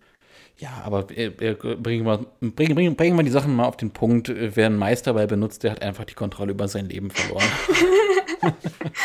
Genau, genau, genau. Hast du jemals einen Meisterball, also fernab davon, dass du, äh, dass ich glaube, jeder von uns Kindheitssünden hatte in Pokémon-Spielen und äh, gesagt hat, okay, Meisterball für das legendäre Pokémon, ich will es jetzt haben. Ähm, hast du aber wirklich, als du bewusst Pokémon gespielt hast und auch heute Pokémon spielst, hast du da den Meisterball wirklich irgendwo eingeplant oder hast du den wirklich immer nur im Inventar noch irgendwo? Nee, also äh, klar, so ganz am Anfang, irgendwie, als ich das erste Mal meinen ersten Playthrough hatte oder so, klar, habe ich dann den Meisterball für das legendäre Pokémon genommen, weil ich dachte, Mhm. das ist dafür da. Wenn nicht dort, wann dann? Und ich dachte auch, ich habe natürlich zuerst versucht, ein paar Mal einen Hyperball zu werfen, hat natürlich nicht geklappt, weil die Catchrate eben so niedrig ist. Man muss dann wenigstens 20, 30 Bälle werfen, damit es auch mal drin bleibt. Mhm, genau. Ähm, und als Kind war man sich das natürlich auch gar nicht bewusst. Ähm, aber mittlerweile ähm, habe ich den quasi nur im Inventar, falls ich irgendwie ein Shiny Pokémon äh, begegne oder so. Und äh, ich kann es nicht so fangen, weil ich keine normalen Pokébälle mehr habe oder weil ich keine Möglichkeit habe, es gescheit zu schwächen, ohne dass ich das Risiko eingehe, es äh, zu töten. Mhm, Mir ist es einmal ja. leider passiert. Oh. Das allererste Mal, wo ich überhaupt, also oh nein. ja, das, das war noch damals äh, so in meinem ersten, in meiner ersten Diamant-Version und da bin ich Ja. Oh einem Gott. ähm, Georock, glaube ich, ich glaube es war ein Georock, bin Mhm. ich da, ja, und äh, meine Freunde damals, äh, also da hatte ich schon alle Legis oder so gefangen ich hatte Ja. meinen Turbos gerade draußen und ich so, oh mein Gott, Walla, guck mal, ich habe einen Shiny, so, okay, wir müssen es vorsprechen, glaub mir, ich, ich setze jetzt diese Attacke von Turbos ein, ich weiß nicht, welche Attacke es war, ähm, glaub mir, das wird klappen, das es hat nicht Oh geklappt. No. Oh Und Gott, ich, ey. ich guck sie so an, ist das dein Ernst? No. Oh nein. Aber weißt du, was wir dann gemacht haben? Irgend, irgendwer von unserer Gruppe dann ähm, hat das Cheat-Modul entdeckt. Oh. Und dann, und dann ähm, haben wir diesen Cheat benutzt, wo alle wilden Pokémon shiny sind. Und Oh. dann habe ich mir einfach alles gefangen und dann noch ein Shiny Georock. Ähm, oh und dann war die Welt wieder heile, aber na klar, es, jetzt, jetzt habe ich aber eine coole Story zu erzählen. Also einmal ist das mir passiert. Ja, dafür ist, äh, deswegen hätte ich den Meisterball nicht für meinen ähm, Dialga benutzt, hätte ich es dafür benutzen können. Ja, aber ja. okay, mit sowas rechnest du, rechnest, rechnest du natürlich nicht. Bei der Story, da, da, da frage ich mich dann, hast du dann wirklich äh, auch das konsequent durchgezogen und dann das äh, neue Shiny Georock dann halt auch Kompensation genannt, oder? Äh, ich, ich, ich habe es nicht Kompensation. Äh, wahrscheinlich hat das irgendeinen Spitznamen bekommen, aber ich weiß nicht mehr genau welchen. Aber mm, äh, mm. ja, es, war, ähm, es war tragisch. Äh, ich, ich, ich glaube, wer im Zweifelsfall dann halt auch gerade äh, kompensiert aufgrund der Tatsache, dass ein kleines Kind einen außerirdischen Virus im Pokéball gefangen hat, sind Udo und Pia, die mhm. gerade aus dem Staunen nicht rauskommen. Die hocken da gerade äh, ja vor dem, vor dem Rechner, haben komplett die Zeit vergessen, haben komplett die ähm, ja, den, den Download vergessen, der prinzipiell ab Punkt, wo das Video abgespielt wurde, schon zu einem Drittel bis zur Hälfte fertig war. Ähm, und äh, ja, die sind da genauso buff wie wir als Zuschauer. Wow. Ja. ich glaube sogar noch einen Ticken buffer. Ja. Weil wir äh, das ja schon von unseren eigenen Playthroughs quasi kennen. Wir haben das ja selber ja, schon gut. gemacht. Ja, na gut, na gut. Aber nichtsdestotrotz ähm, finde ich es ganz, ganz sympathisch irgendwie, dass man, ähm, auch wenn man da als, als äh, Zuschauer dieses, dieses Videos dann letzten Endes aus einer anderen Perspektive kommt, dass man trotzdem so in so ein, in so ein Loch reinfällt. Man hat da wirklich so einen absolut bam, bam, bam, bam, bam pointierten Kampf gesehen, wo man sich denkt, wow, krasser kann es nicht werden. Und dann äh, äh, kehrt man zurück in die, ich sag mal, Realität, in die, in die Jetztzeit dieses, äh, das sind ja viele Rückblicke dann letzten Endes in diesem Video. Mhm. Und ähm, äh, fühlt sich da mehr oder weniger genauso, okay, und wow, und jetzt, wie geht's jetzt weiter? Oh mein Gott, ähm, wie die beiden Protagonisten jetzt, die, um die es hier im Endeffekt geht, Udo und Pia. Mhm. Ja, äh, und dann, dann wird die Flucht ergriffen. Was, was, was passiert dann? Dann haben wir die Konfrontation auch mit den Forschern. Genau. Ähm, ja, also ich weiß nicht, ob, das, ob man das auch Flucht nennen kann. Die beiden scheinen nämlich ein bisschen entspannter zu sein, als ich in dieser Situation sein würde. Mhm. Ähm, aber also sie scheinen sich jetzt nicht so riesig zu beeilen. Die, also klar, die haben schon so ein bisschen Tempo drauf, aber die rennen jetzt auch nicht oder die hetzen sich auch selber nicht, sonst würden sie ja dieses Video nicht zu Ende geguckt haben. Mhm. Ähm, auf jeden Fall, als sie dann die Tür aufmachen, ähm, und Udo sollte ja eigentlich auch Wache halten, aber der war dann mhm. natürlich so in dieses Video vertieft, dass er nicht konnte. Mhm. Ähm, ja, und da stehen die Sicherheitsleute vor der Tür und auch ähm, dieser Chef der, des Forschungsinstituts. Mhm. Äh, ja, und dann äh, ist er natürlich nicht begeistert und möchte den Stick haben, beziehungsweise möchte, dass äh, Pia und Udo niemandem irgendwas davon erzählen und einfach so tun, als wüssten sie nichts. Und im Gegenzug würde er dann auch so tun, als wüsste er nicht, was die beiden getan haben. So habe ich das verstanden. Hm, ganz genau. Ja. ja.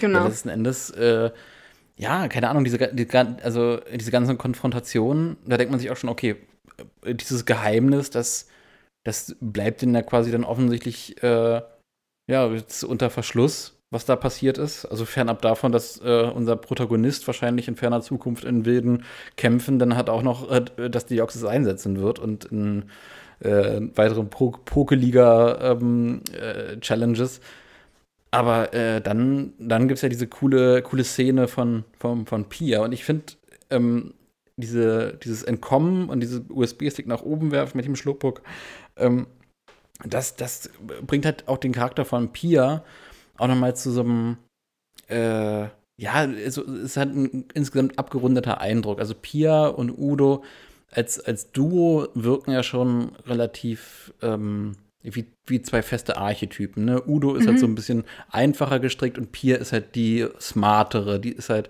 Ne, ist halt so die, er hält die Kamera drauf und sie erzählt die Stories, aber zusammen als Team ergänzen die sich eigentlich ziemlich gut.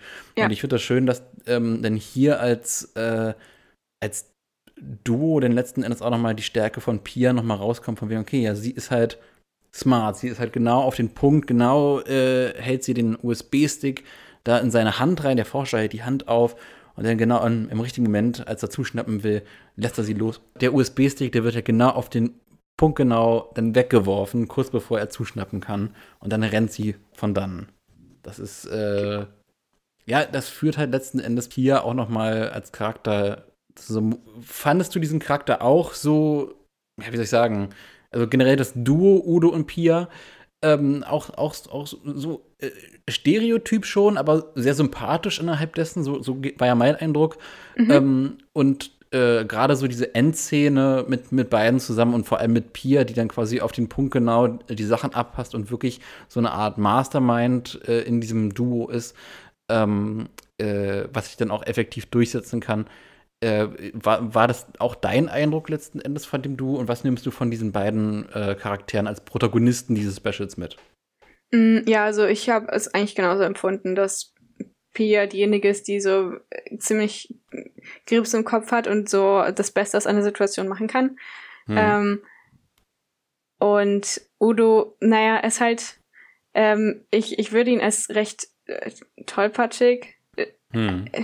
Ich weiß nicht, ob tollpatschig das richtige Wort ist, aber ähm, er scheint sich auch nicht so, er scheint seine Aufgabe als äh, Wachhund basically äh, nicht so gut ernst zu nehmen, ähm, mhm. weil er auch die ganze Zeit äh, abgelenkt ist von dem, was Pia da macht. Mhm. Und ähm, ganz am Anfang ist es ja so, dass er Pia anspricht wegen irgendwas oder fragt, wie lange es noch dauert. Ich weiß nicht mehr so genau. Und sie sagt dann, ja, ruhig, Udo, ich muss mich konzentrieren oder sowas. Ähm, also der, der ist so ein bisschen lockerer drauf, würde ich jetzt mal so sagen, und mhm. nimmt das Ganze vielleicht auch nicht so ernst. Ich glaube, wenn er sich mehr konzentrieren wollen würde, hätte es auch geschafft. Ähm, aber ich mag diese, äh, diese Gegensätze auch, dass, dass Pia so sehr auf den Punkt ist und Udo so ein bisschen, ähm, ja, ich, ich sag mal, dass Pia überlässt und dann selber halt äh, mehr so locker drauf ist. Mhm. Mhm. Mhm. Äh, und, und, generell so diese Fokussierung auf beide als Protagonisten hier, meinst du schon, dass das funktioniert hat, dass ja. beid, beide als Protagonisten schon auch so eine gewisse, ja, sind schon relatable auf eine eigene, überzeichnete Art und Weise. Ja, natürlich. Also jeder kennt Menschen, die, die sind wie Pia und äh, Menschen, die wie Udo sind. Ähm, ich, ich sehe Pia jetzt eher als den Hauptcharakter und Udo eher als so ein bisschen der Sidekick von Pia, also jetzt nicht so, mhm. ich, also klar, sie sind ein Duo, aber Pia steht da eindeutig mehr im Vordergrund als Udo, meiner Meinung nach. Vor mhm. allem, ähm, Udos Name wird kein einziges Mal im Video gedroppt, glaube ich. Ich weiß nur, dass er Udo sein? heißt, weil das in der ja. Be Beschreibung steht, also in der Videobeschreibung. Ah, okay. Das wollte ich auch nochmal wow. ansprechen. Das, das fand ich interessant. Ich, ich habe die ganze Zeit reingehört und geguckt, ob ich jetzt so rausfinden kann, wie dieser Typ heißt, aber hm. äh, konnte ich nicht, nur als ich dann okay, unten wow. das gelesen habe. Das heißt, wow. so wichtig scheint er den, den Leuten, die den Film gemacht zu haben, auch jetzt nicht zu sein, denke ich. Hm. Sonst hätten die ihn öfter angesprochen mit seinem hm. Namen. Dabei, dabei wurde trotzdem schon äh, bei beiden Charakteren darauf geachtet, dass deren Design halt auch schon identisch ist zu dem Videogame-Design. Also selbst mhm. Udo trägt halt exakt dasselbe T-Shirt, was er halt im Spiel auch trägt. Okay. Nämlich ein T-Shirt mit einem äh, Rotoben drauf. Mhm. Was halt auch nochmal diesen, diesen Techniker-Aspekt noch weiter unterstreicht.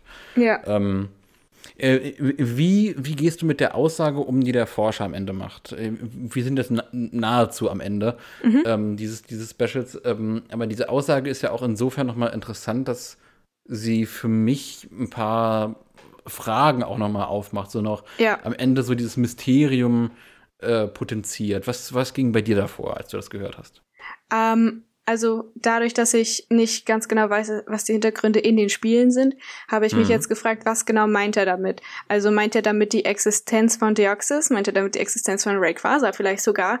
Äh, mhm. Oder die von dem Kind, beziehungsweise dem Protagonisten, das oder vielleicht die Fähigkeiten von dem Kind auf Rayquaza zu reiten, die Fähigkeit von Rayquaza in den Weltraum zu fliegen oder mhm. die Fähigkeit von Deoxys sich so zu verwandeln oder sowas in die Richtung. Ich äh, wusste jetzt, wie gesagt, nicht, was er meint. Und mhm. im Hinblick darauf, ähm, als Pia, also relativ am Anfang in dieser Rückblende, wo äh, Pia dann dieses Verschwinden von Meteoriten anspricht, habe ich mich gefragt, ob die Öffentlichkeit überhaupt von den Meteoriten weiß äh, oder ob das nur Involvierte wissen, beziehungsweise Leute, die so ein bisschen geschnuppert haben und die neugierig sind und da mhm. Insiderwissen haben.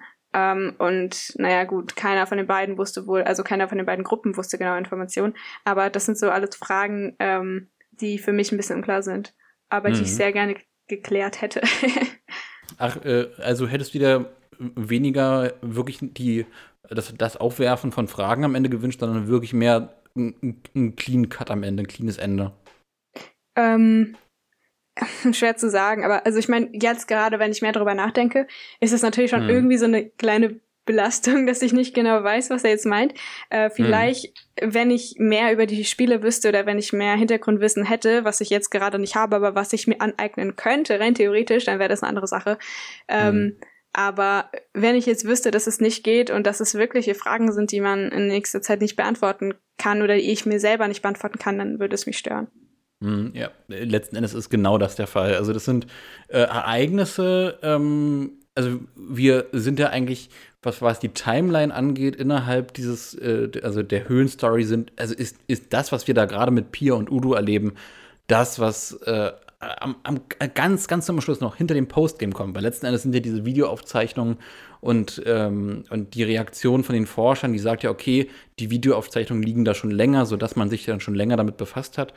Ähm, und äh, auch, dass das rumspricht, sich dann bis zu Udo, der dann diesen, diese geheimen Informationen hat. Also das sagt ja schon, dass, es, dass da eine gewisse Zeit liegt zwischen dem Ende des Postgames und diesem Special. Mhm. So allein von der Zeit her. Mhm, ja, ähm, ja. Und innerhalb dieses Dunstkreises weiß man gar nichts. Also auch das Forschungsinstitut und so weiter, das ähm, also äh, spielt halt nur ähm, innerhalb der normalen Story-Parameter eine Rolle, aber innerhalb dessen, was da jetzt passiert, in diesem ist ein komplett neues Kapitel mehr oder weniger.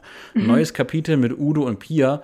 Und ähm, ich finde es auf der einen Seite schön, dass ähm, äh, auch Fragen offen gelassen werden. Ich finde das, also ich finde ähm, gerade gerade heutzutage ähm, wird ja immer, also keine Ahnung, in Cinematic Universes und so weiter, wo dann große Franchise, große Geschichten erzählen ähm, da hat man halt auch immer so ein bisschen mehr den Anspruch, auch von, von der Zuschauerperspektive, dass man äh, Geschichten auch vollendet erzählt, dass man sagt, okay, ähm, äh, wenn ich ein Mysterium aufmache, dann will ich dieses Mysterium aufmachen, weil ich an einer anderen Stelle dieses Mysterium erklären möchte. Mhm. So und ähm, aber äh, das ist halt eine Sache, die eigentlich nicht selbstverständlich ist. Man kann halt auch ein Mysterium aufbauen und es offen lassen unter dem Vorwand eines Stilmittels, dass man sagt, mhm. okay, mhm ähm, wir wissen keine Antwort, ähm, ihr wisst keine Antwort, aber genau dieses, dieses große Fragezeichen und dieses äh, un, ungewisse Bauchgefühl, dieses Unbehagen, das ist ja das, was diese Folge transportieren möchte. Und letzten Endes ist das auch ein narratives Stilmittel, was man da bedient.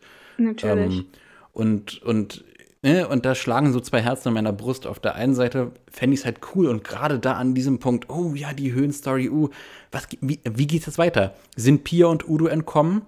Äh, sind Pia und Udo entkommen und auf den Protagonisten gestoßen? Wie geht's dann weiter? Hat der Protagonist, egal ob es jetzt Maike oder ob es jetzt Briggs ist, ähm, äh, Pia und Udo dann Deoxys gezeigt äh, und hat denn Pia einen großen, äh, keine Ahnung, einen großen TV-Bericht darüber gemacht? Oder was ist da passiert? Ähm, ich, ich will auch diese Antworten haben. Mhm. Aber auf der anderen Seite finde ich es auch schön, rätseln zu können als Fan. Zu sagen, okay, ja, natürlich. Das, ist, das ist ein Raum der Spekulation, das Mysterium. Ne? Das, ist, äh, das, ist, das ist genauso, als wenn man äh, in der Serie Doctor Who, äh, als plakatives Beispiel, ähm, äh, sich mehr auf äh, den Begriff des Doktors fokussiert, als auf das Who, als auf das, okay, Mysterium, das Fragezeichen. Oh, wer ist dieser Charakter? Mhm. Ein, ein gewisser Mythos muss halt auch innerhalb von jedem Franchise mit, mitschwimmen. Das stimmt natürlich. Ja, äh, das ist auch ganz wichtig für die Fans, denke ich, ähm, dass die Möglichkeiten haben, sich ähm, daran auszuleben selber, also auf Basis mhm. von diesem Mysterium ihre eigene Kreativität vielleicht ähm, ja, einzupflanzen und dann gedeihen zu lassen durch mhm, Fanfictions genau. oder durch Fanart generell. Mhm, das ist, ja, mhm das ist eine gute Möglichkeit. Und ich denke, es ist wichtig, dass ein Franchise den Fans diese Möglichkeit geben kann. Andererseits ist es halt eine Frage, wie groß das Mysterium ist und ähm, wie viel Impact es hat auf äh, die weitere Story. Ob es das, hm. ob es jetzt, äh, ich weiß nicht, vielleicht auch etwas ähm, äh, behaftet, emotionsbehaftet ist, ähm, was naja, wenn, wenn ein Fan dann nicht herausfindet, was dann damit passiert, dass sich die Emotion ins Negative äh, so überschwingt, sag ich jetzt mal, bei so richtig mhm. krassen Sachen. Es könnte Mhm. auch sein, aber ich kann jetzt auch kein, kein Beispiel nennen, aber jetzt. Mhm. Ja, das ist jetzt Ja, ein bisschen abseits. äh, Die, die, die Sache ist, was ist, was, was ist schlimmer für einen Fan? Ähm, ein Mysterium offen zu lassen und da von offizieller Seite nie eine Antwort zu bekommen oder ein Mysterium beantwortet zu bekommen, aber eventuell auf eine Art und Weise beantwortet zu bekommen, dass es halt nicht zufriedenstellend ist. ja. Das ist halt so dieses, äh, diese, große Abwägungssache, ne? Erklärung auf große Mysterien oder auch auf kleine Mysterien bürgen halt auch immer die Chance und das Potenzial, dass es halt auch Erklärungen sind, mit denen man persönlich nicht so wirklich zufrieden ist. Ja. Was ist, wenn Udo und Pia ähm, äh, gefangen genommen wurden und äh, der USB-Stick zerstört wurde und sie sich geeinigt haben vertraglich? Ansonsten äh, macht, macht das Forschungsinstitut denen beruflich die Hölle heiß. Mhm. Na, das hätte, könnte, könnte, könnte genauso ein Szenario sein, aber wäre halt auch irgendwie so ein bisschen so unsatisfying. Aber das wiederum ähm, lässt so ein bisschen auch Spielraum für nach dem Ganzen, okay, gut, äh, Pia und Udo sind jetzt irgendwie vertraglich so gebunden, dass sie nichts dazu sagen können, aber sie haben jetzt vielleicht die Möglichkeit, weil sie ja auf freiem Fuß sind, ähm, durch andere Mittel, Mittelchen oder Wege ähm, diese Story irgendwie zu kommunizieren oder andere Menschen hinzuschicken, die das für sie machen oder so. Also das könnte natürlich auch sein. Das triggert gerade irgendwie den Wunsch nach einem äh, Pia und Udo Spin-off-Serial. irgendwie äh, die spannenden Abenteuer von Pia und Udo in der Höhlenregion. Viel Spaß. Das wäre schön. Ich will es mir anschauen. Ich, ich mir auch, ich mir auch. Ähm, ja, und äh, nachdem wir uns das hier jetzt angeschaut haben, bleibt ja noch ein Mysterium offen. Und dieses Mysterium, das haben wir schon äh, äh, immer mal wieder so durchklingen lassen, in kleinen Kommentaren, in kleinen Anspielungen. Aber jetzt mal summa summarum. In einer Währung, ich sag mal Mauzi-Coins, äh, aus der Luft gegriffen. Ähm, wie findest du dieses Special? Ähm, ich finde es super, wunderbar und ganz toll. Alle positiven Wörter ineinander gereiht, die Mhm. man so finden kann in der deutschen Sprache. und äh, deswegen würde ich eigentlich schon fast sagen, ich gebe den ganzen 10 von 10 Mauzi-Coins, ähm, weil ich einfach nur Haken überall setzen kann und kaum eine Sache habe, die ich anders gemacht hätte oder anders gehabt haben Mhm. wollen würde, gerne. Ja. Mhm. Und Wow. diese Überraschung, die ich innerhalb dessen hatte, ähm, ich habe jetzt auch nicht so viele Pokémon Generations Folgen gesehen, ähm, Mhm. deswegen könnte es sein, aber das ist auf jeden Fall die beste bis jetzt, die ich gesehen habe, die mir am Mhm. meisten gegeben hat, die am meisten ähm, Spannung und Emotionen, auch verschiedene Emotionen mir ähm, hervorgerufen hat ähm, Mhm. und die auf so vielen Ebenen noch weitergedacht werden kann oder ganz viel Nährboden bietet für so viele Sachen, die man daraus machen kann. Also ähm, ich kann, wie gesagt, überall nur Haken setzen. Das heißt, eigentlich bleibt mir nichts anderes übrig, als dem Ganzen 10 von 10 Punkten zu geben. Mhm, mhm. Wow, okay, das, das habe ich echt nicht, echt nicht kommen sehen, tatsächlich, dass Okay. du 10 von 10 gibst, weil jetzt grätsch ich mal rein und spiel mal äh, Mauzi-mäßig die Copycat und sag, okay, ja, ich würde tatsächlich auch die 10 von 10 Punkten geben, weil halt auch sehr viel, ähm, ich habe es eingangs im Vorgespräch zum, zur Podcast-Aufzeichnung gesagt, ja, auch sehr viel Persönliches noch mitschwingt. Ich verbinde das auch sehr viel mit der Höhenregion.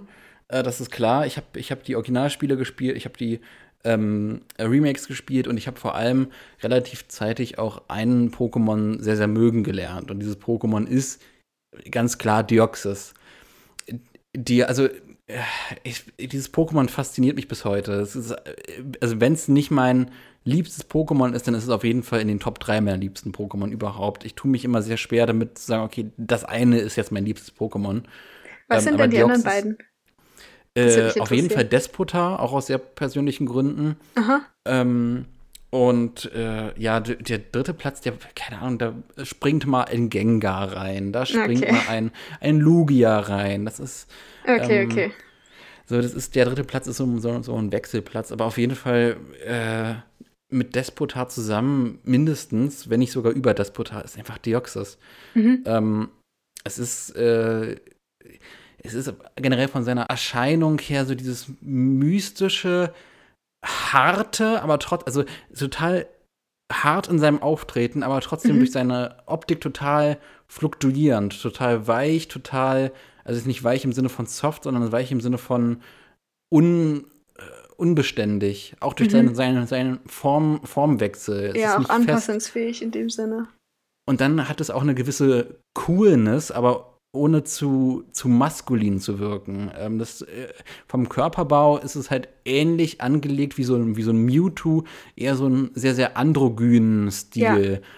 Ja. Ähm, was, ich, was ich unfassbar, also war es bei mir sowieso offene Türen einrennt, ähm, weil, weil diese äh, plakative, also ich, bin generell kein Freund von so plakativer männlicher Coolness und dann so, so ein androgynes, starkes, intensives Pokémon zu haben, das, also ich finde die Joxis großartig. Und dann hier ein Special zu bekommen, was all das unterstreicht, was ich an, ich, ich sage jetzt mal in diesem Fall, meinem Lieblings-Pokémon liebe und schätze, äh, und was innerhalb von einer Story, die ich auch total toll finde, mega viel Sinn macht und noch ein zusätzliches Add-on bietet für diese tolle Data-Episode. Ähm, genial, absolut genial, zehn Punkte, wirklich. Mhm. Ja. Und ich bin und ich bin wirklich, ähm, ich habe ja viele äh, Folgen auch gut bewertet und ähm, äh, Filme, die wir hier besprochen haben, auch teilweise gesagt, okay, uh, ja, ich gebe neun, neun von zehn Punkten, weil potenziell kann ja auch, äh, äh, ne, ich will Luft nach oben lassen, weil potenziell gibt es ja auch was Besseres. Aber hier ist jetzt so ein Fall gekommen, wo ich sage, okay, ich gebe die zehn von zehn, weil ich finde es einfach nur perfekt. Mhm. Ja, das sind relativ krasse Worte, aber ich kann dem eigentlich auch nur zustimmen. Also, ja. ich bin mir sicher, ähm, irgendwo geht, ich weiß nicht, ich finde, da geht es nicht mehr so viel, weil wenn da jetzt noch mehr kommen würde, wäre schon fast zu viel, was das Ganze wieder runterziehen würde. Also klar, man kann äh, Folgen auf diesem Niveau definitiv produzieren. Ja. Äh, jetzt nicht um die, also diese selbe Situation, sondern eine ganz andere von einer anderen Generation vielleicht. Aber das sind, ist schon eigentlich so, setzt so die, die Messlatte sehr, sehr, sehr gut hoch, was Absolut. man sich wünscht ja. als Zuschauer, ja. denke ich. Ja, exakt. Ganz genau. Ja, da sind wir doch auf, auf einem Nenner. Und äh, ja. ich würde sagen, ähm, bevor wir den Podcast beschließen, wir haben hier noch äh, dann am Ende ähm, noch so ein, ich sag mal, kleines äh, Postkapitel, was wir dann dem nachsetzen wollen. Denn ja, im Maulzieherballon, im Briefkasten, der, der ist schon ein bisschen übergequollen. Äh, mit, also teilweise habe ich da jetzt auch Nachrichten rausgefischt, die letztes Jahr im Dezember angekommen sind, die wir noch nicht äh, thematisiert haben. Von daher würde ich sagen, äh, meine Gute, wollen wir mal äh, so ein bisschen äh, rein Tisch machen und klar Schiff machen mit äh, ja, der Zusendungsfront, Kommentarsektionen und so weiter und so fort, mit den ja, Hörerzuschriften. Ja, gerne.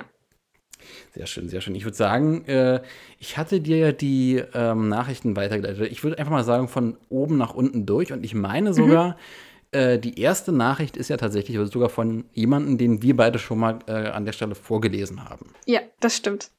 Genau, wen haben wir denn da?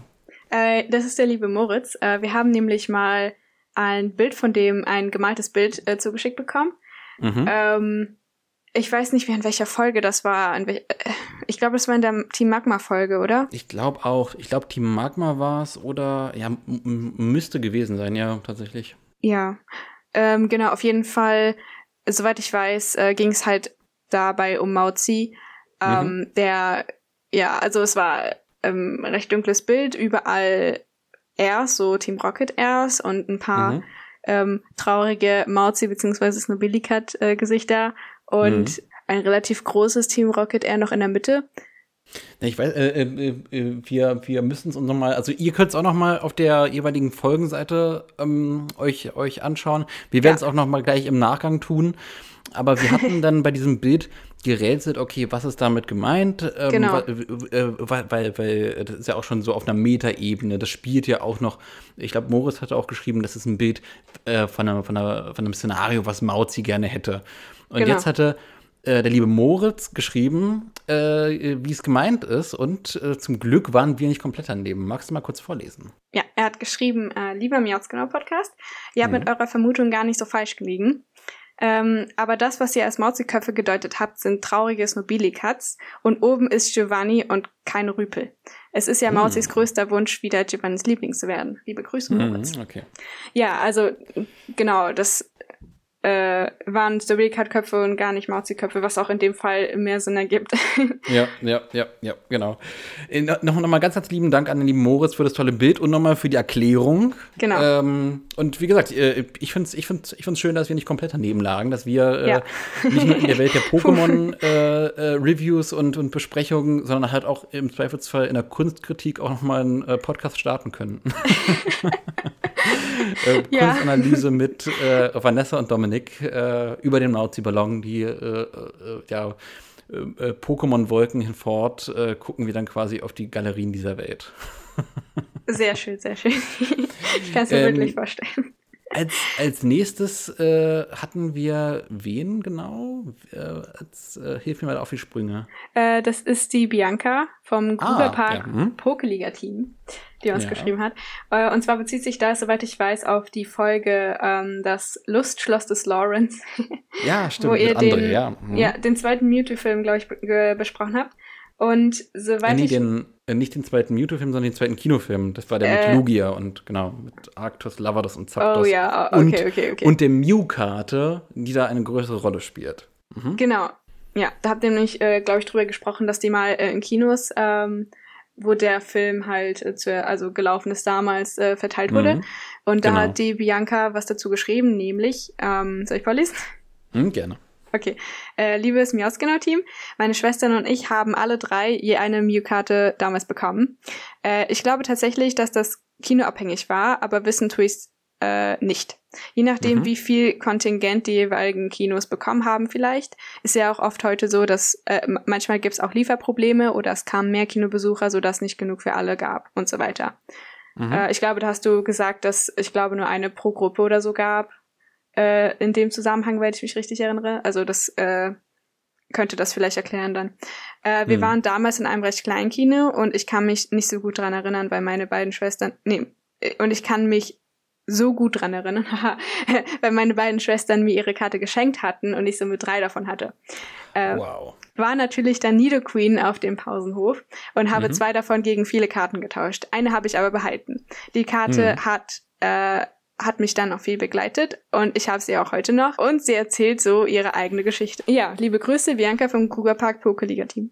Ja, ja, lieben, lieben Dank auch an dich, liebe Bianca, für, für die Erklärung. Und ja, äh, äh, äh, spannend. Ähm, äh, die die Mew-Karte, also mit dir hatte ich über das Thema ja noch gar nicht gesprochen. Die, die Mew-Karte war dir äh, schon, schon Begriff irgendwie? Ähm, oder, oder ist es komplett nee, Neuland für dich? Nee, ähm, wann war das ungefähr so zeitlich?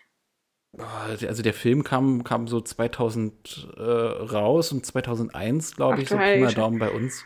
Ja, also 2001, dann war ich so zwei Jahre alt oder drei. Sehr schön. Nee, gar Ach, nicht. Ich war, ich war zwei. Ja, ich glaube, mhm. äh, auf jeden Fall, ähm, jo, eher nicht so. nee, aber auch so im Nachhinein gar nicht, äh, diese, weil, weil diese Mew-Karte als Bild schon generell ist halt auch äh, was, was bei vielen Pokémon-Fans ein bisschen was triggert, aber das ist komplett an dir vorbeigegangen tatsächlich. Ich glaube, also äh, ab und zu äh, gucke ich mir so Pack-Openings an und ich habe da, glaube ich, irgendwann mal was ähm, so ganz bisschen von gehört, dass irgendwer mal das angeschnitten hat, ja, die Mew-Karte von damals oder sowas, aber mhm. äh, so genau, ich habe nichts mhm. nix Bestimmtes. Mhm. mhm.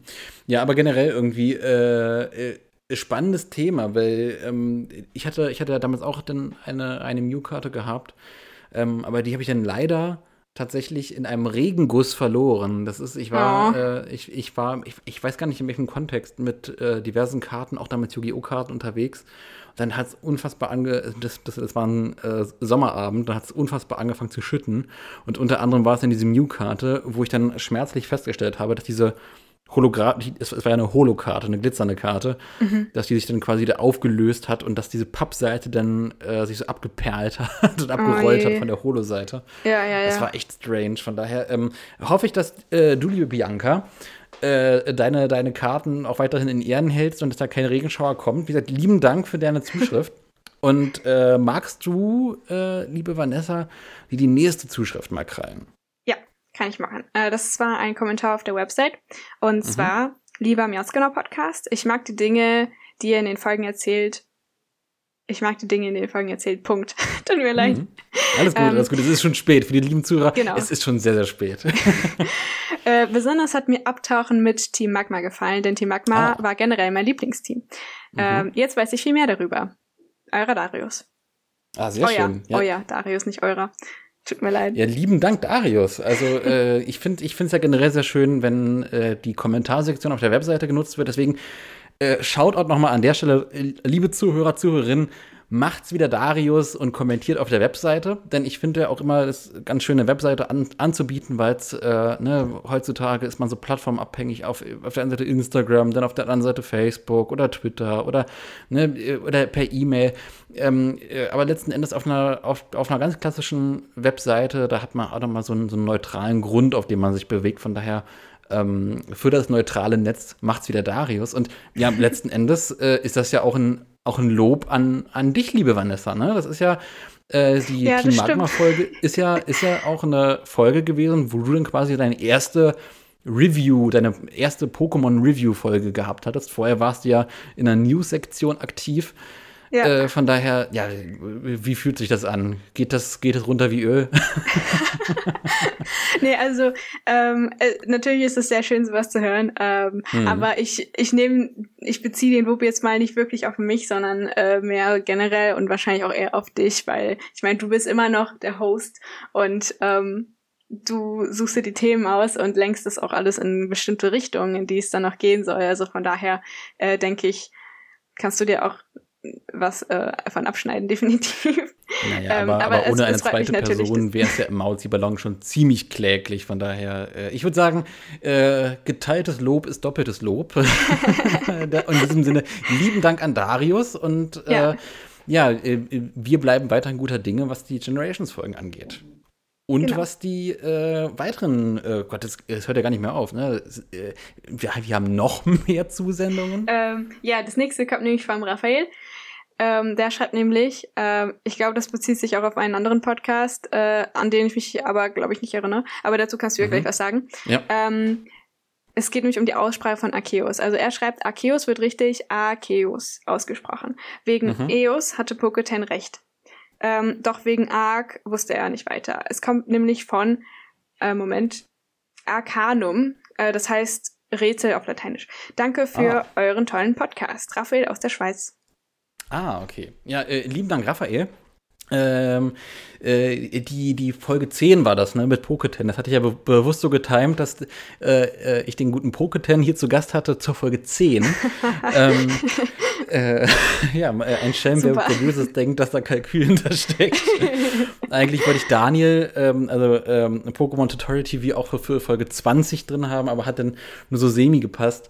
Aber ähm, genau, und äh, ähm, äh, ja, äh, die, die Nachricht, die hatte ich dann auch am Poketen weitergeleitet. Der meinte, hm, ja, finde ich schwierig als These und so weiter. Also da sind sich die gelehrten Zirkel der äh, korrekten Aussprache der Namen von Pokémon nicht einig.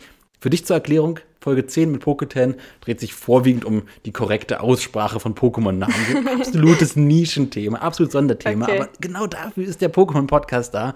Auch, ja. auch, äh, auch so eine kompletten tollen, crazy Themen abzudecken. Von daher ganz lieben Gruß an, an Tenmaru. Ähm, schaut gerne auf seinem, seinem YouTube-Channel vorbei. Der macht da ganz, ganz tolle Videos, auch gerade aktuell mit Pokémon ähm, äh, äh, Schwert und Schild und mit äh, in, in, News auch teilweise äh, Pokémon Home und alles. Also ähm, ja, schaut am besten überall mal vorbei. Auch mal bei, bei, bei Vanessa, Pokémon Hunter, wo wir gerade dabei sind. Die große Werbetrommel äh, äh, können wir gerne komplett mal rühren. Ähm, genau. Äh, was, was wollte ich tun? Ach genau, und äh, Raphael hat ein Audio-File, wo er nochmal ähm, das dann korrekt aus, ausspricht, äh, äh, mitgeschickt in seiner Mail. Und da wollen wir auch nochmal ganz, ganz kurz reinhören. Wie ihr Arceus richtig auszusprechen habt. Arceus ist an sich schon richtig, wegen EUS und halt Arcanum. Vielen Dank übrigens für euren sehr tollen Podcast. Lieben Dank, äh, Raphael. Und ich bin ein bisschen, bisschen, also ich finde es immer spannend, äh, wenn man so junge Zuhörer dann halt auch effektiv äh, hört, äh, auch so stimmlich hört. Ne, mit, mit dem Pokémon-Podcast, da macht man ja auch schon so einen Generationsspagat. Ne? Pokémon mhm. ist ein Thema, das interessiert viele alte Fans, interessiert viele junge Fans und da muss man halt auch irgendwie diesen Spagat schaffen. Von daher finde ich es genial, dass äh, die Miauts genau Community halt ähm, äh, also Spotify plaudert ja wer ihr seid und wie alt ihr seid, ähm, äh, dass, dass das so eine große Bandbreite abdeckt an, an verschiedenen Alters, Altersgruppen und Generationen hinweg. Ähm, also, das ist ja, hättest du dir das träumen, träumen lassen, dass, äh, keine Ahnung, Pokémon da ja in 2020 ähm, konstant halt die alten Hasen hält und trotzdem äh, immer noch neue Leute anspricht, immer noch die, die junge Zielgruppe bedient? Ja, das ist, das ist natürlich das, diese Magie von Pokémon, vielleicht auch das Erfolgsgeheimnis von Pokémon, dass mhm. einfach, ähm, dass sie in der Lage sind, wirklich die alten Leute da zu behalten. Und mhm. ich zum Beispiel hatte auch eine Pokémon-freie Phase mehr oder weniger, aber habe es trotzdem irgendwie noch geschafft, wieder reinzukommen und jetzt ähm, mhm. noch intensiver denn je mit Pokémon in Berührung zu sein. Und mhm. das spricht, glaube ich, für sich. Und dann natürlich werden dann neue Leute immer wieder angelockt. Ähm, durch dann zum Beispiel Pokémon Go ist das beste Beispiel für jetzt so ein bisschen ältere Leute wahrscheinlich. Ähm, aber auch durch die neuen Spiele und durch die neuen Spielekonsolen. Und äh, das ist schon, ja, äh, beeindruckend als Franchise ja, so. Also Leute, wenn ihr mal äh, ein ähnliches Franchise wie Pokémon aufbauen wollt, dann schneidet euch davon eine Scheibe ab.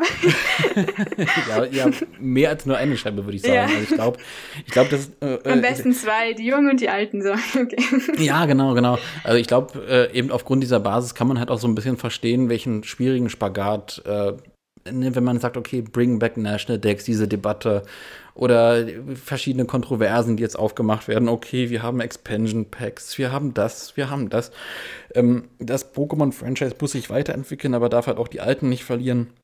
Das ist halt eine schwierige Aufgabe und ich glaube, das ist schwieriger als jetzt vergleichsweise ein äh, neues Franchise aus dem, aus dem äh, Boden zu stampfen, weil man da halt einen cleanen, äh, also hat halt auch andere Schwierigkeiten, ganz klar, aber hat halt nicht so diese, diese Altlasten und neuen Ansprüche, die im Zweifelsfall kollidieren könnten.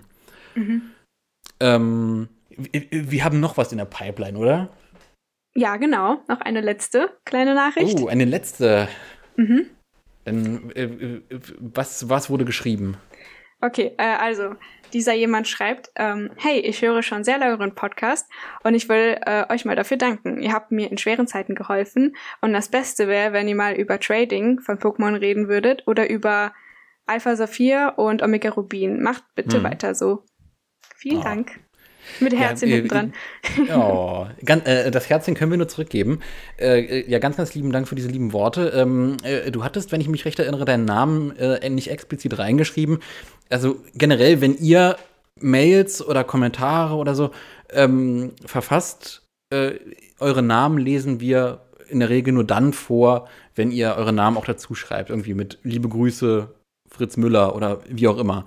Ähm, deswegen hier äh, anhand der E-Mail konnte ich deinen Namen sehen. Ich weiß nicht, ob du wolltest, deswegen habe ich ihn jetzt erstmal rausgelassen. Aber das äh, äh, schmälert nicht deine liebe Mail und deine lieben Worte. Von daher ganz lieben Dank an der Stelle nochmal. Und äh, ja, äh, zwei große Fragen. Äh, zum einen, Omega Rubin, Alpha Saphir haben wir jetzt so ein bisschen immer wieder angeschnackt über Generations hinweg. Ähm, ja ein, ein Talk über das Spiel per se. Das ist, das ist halt immer ein interessantes Thema. Bei Pokémon Schwert und Schild hat sich jetzt angeboten aus aktuellem Anlass. Ansonsten ist es halt, glaube ich, auch immer so ein bisschen schwer, so ein ganzes Spiel in eine Podcast-Folge reinzupacken. Ähm, ohne dass man dann halt sagt, okay, wir äh, reden halt über manche Begriffe, manche Bereiche nur oberflächlich mhm. und, und andere halt sehr, sehr intensiv.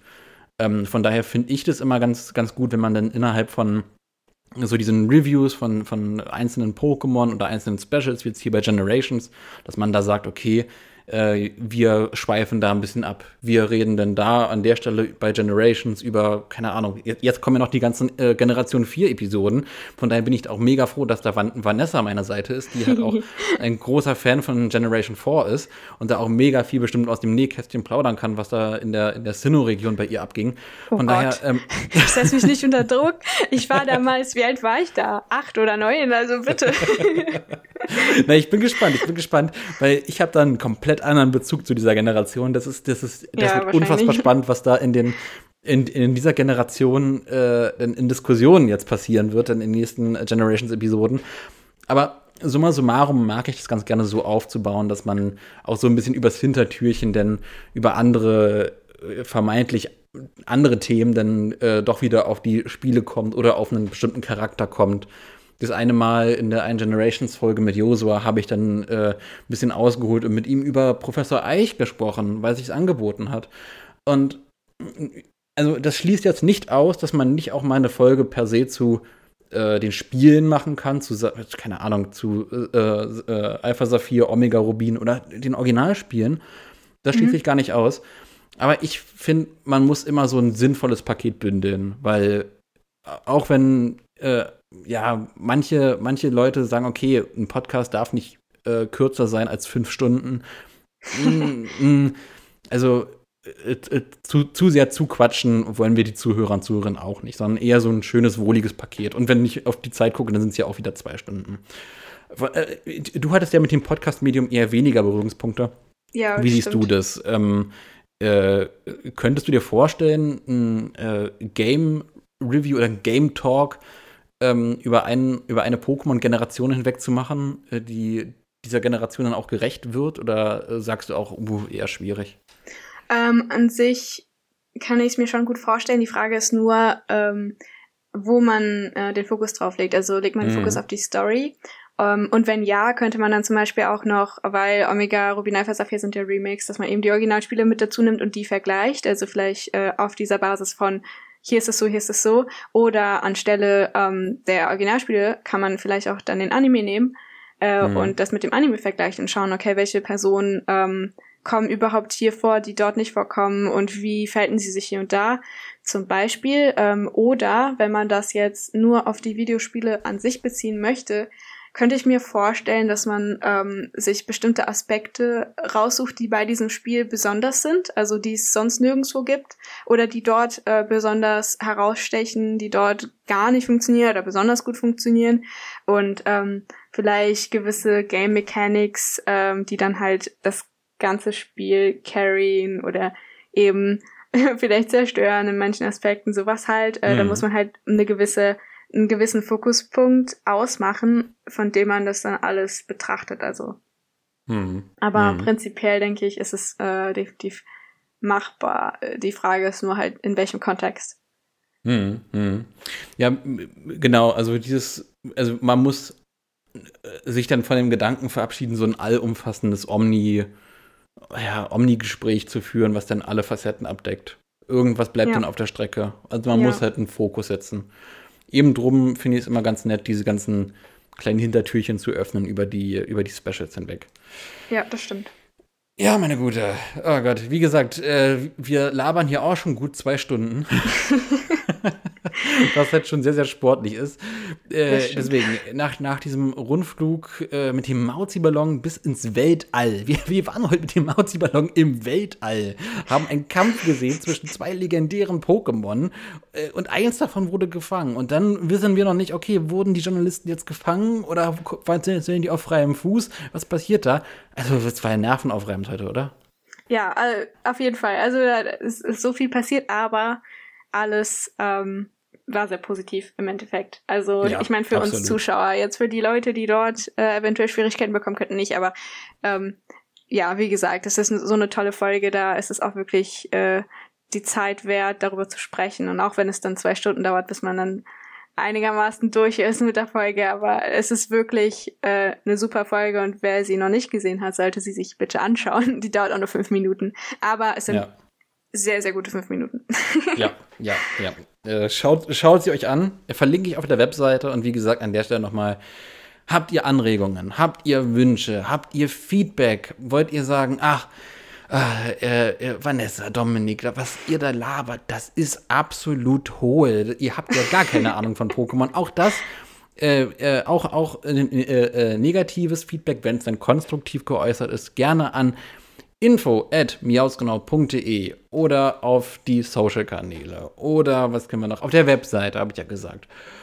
Oder, huh, äh, ja, was noch? ähm, ich glaube, das war es eigentlich schon. Die wichtigsten Anlaufstellen sind der Mail und die Kommentare. Mhm. Uh, nach diesem Rundflug äh, würde ich sagen, äh, ich bin, ich bin K.O., ich schieb die letzte Altlast dieser Folge auf den Co-Host. Und der Co-Host bist du, von daher. Welche Überraschung. Schmeiß sie raus. Bin ich mal wieder derjenige, der das machen muss, ey. Okay, ähm. Jo, ich hoffe, euch hat's gefallen. Ähm, ich hoffe wirklich, dass ihr euch die Folge anschaut und ich hoffe, ihr seid derselben Meinung wie wir. Und wenn nicht, dann lasst, lasst es uns gerne wissen. Ähm, ja, und ansonsten, ich hoffe, wir sehen uns bald wieder. Oder, nee, wir hören uns bald wieder, tut mir leid. und ähm, ja, macht's gut. Bis dahin.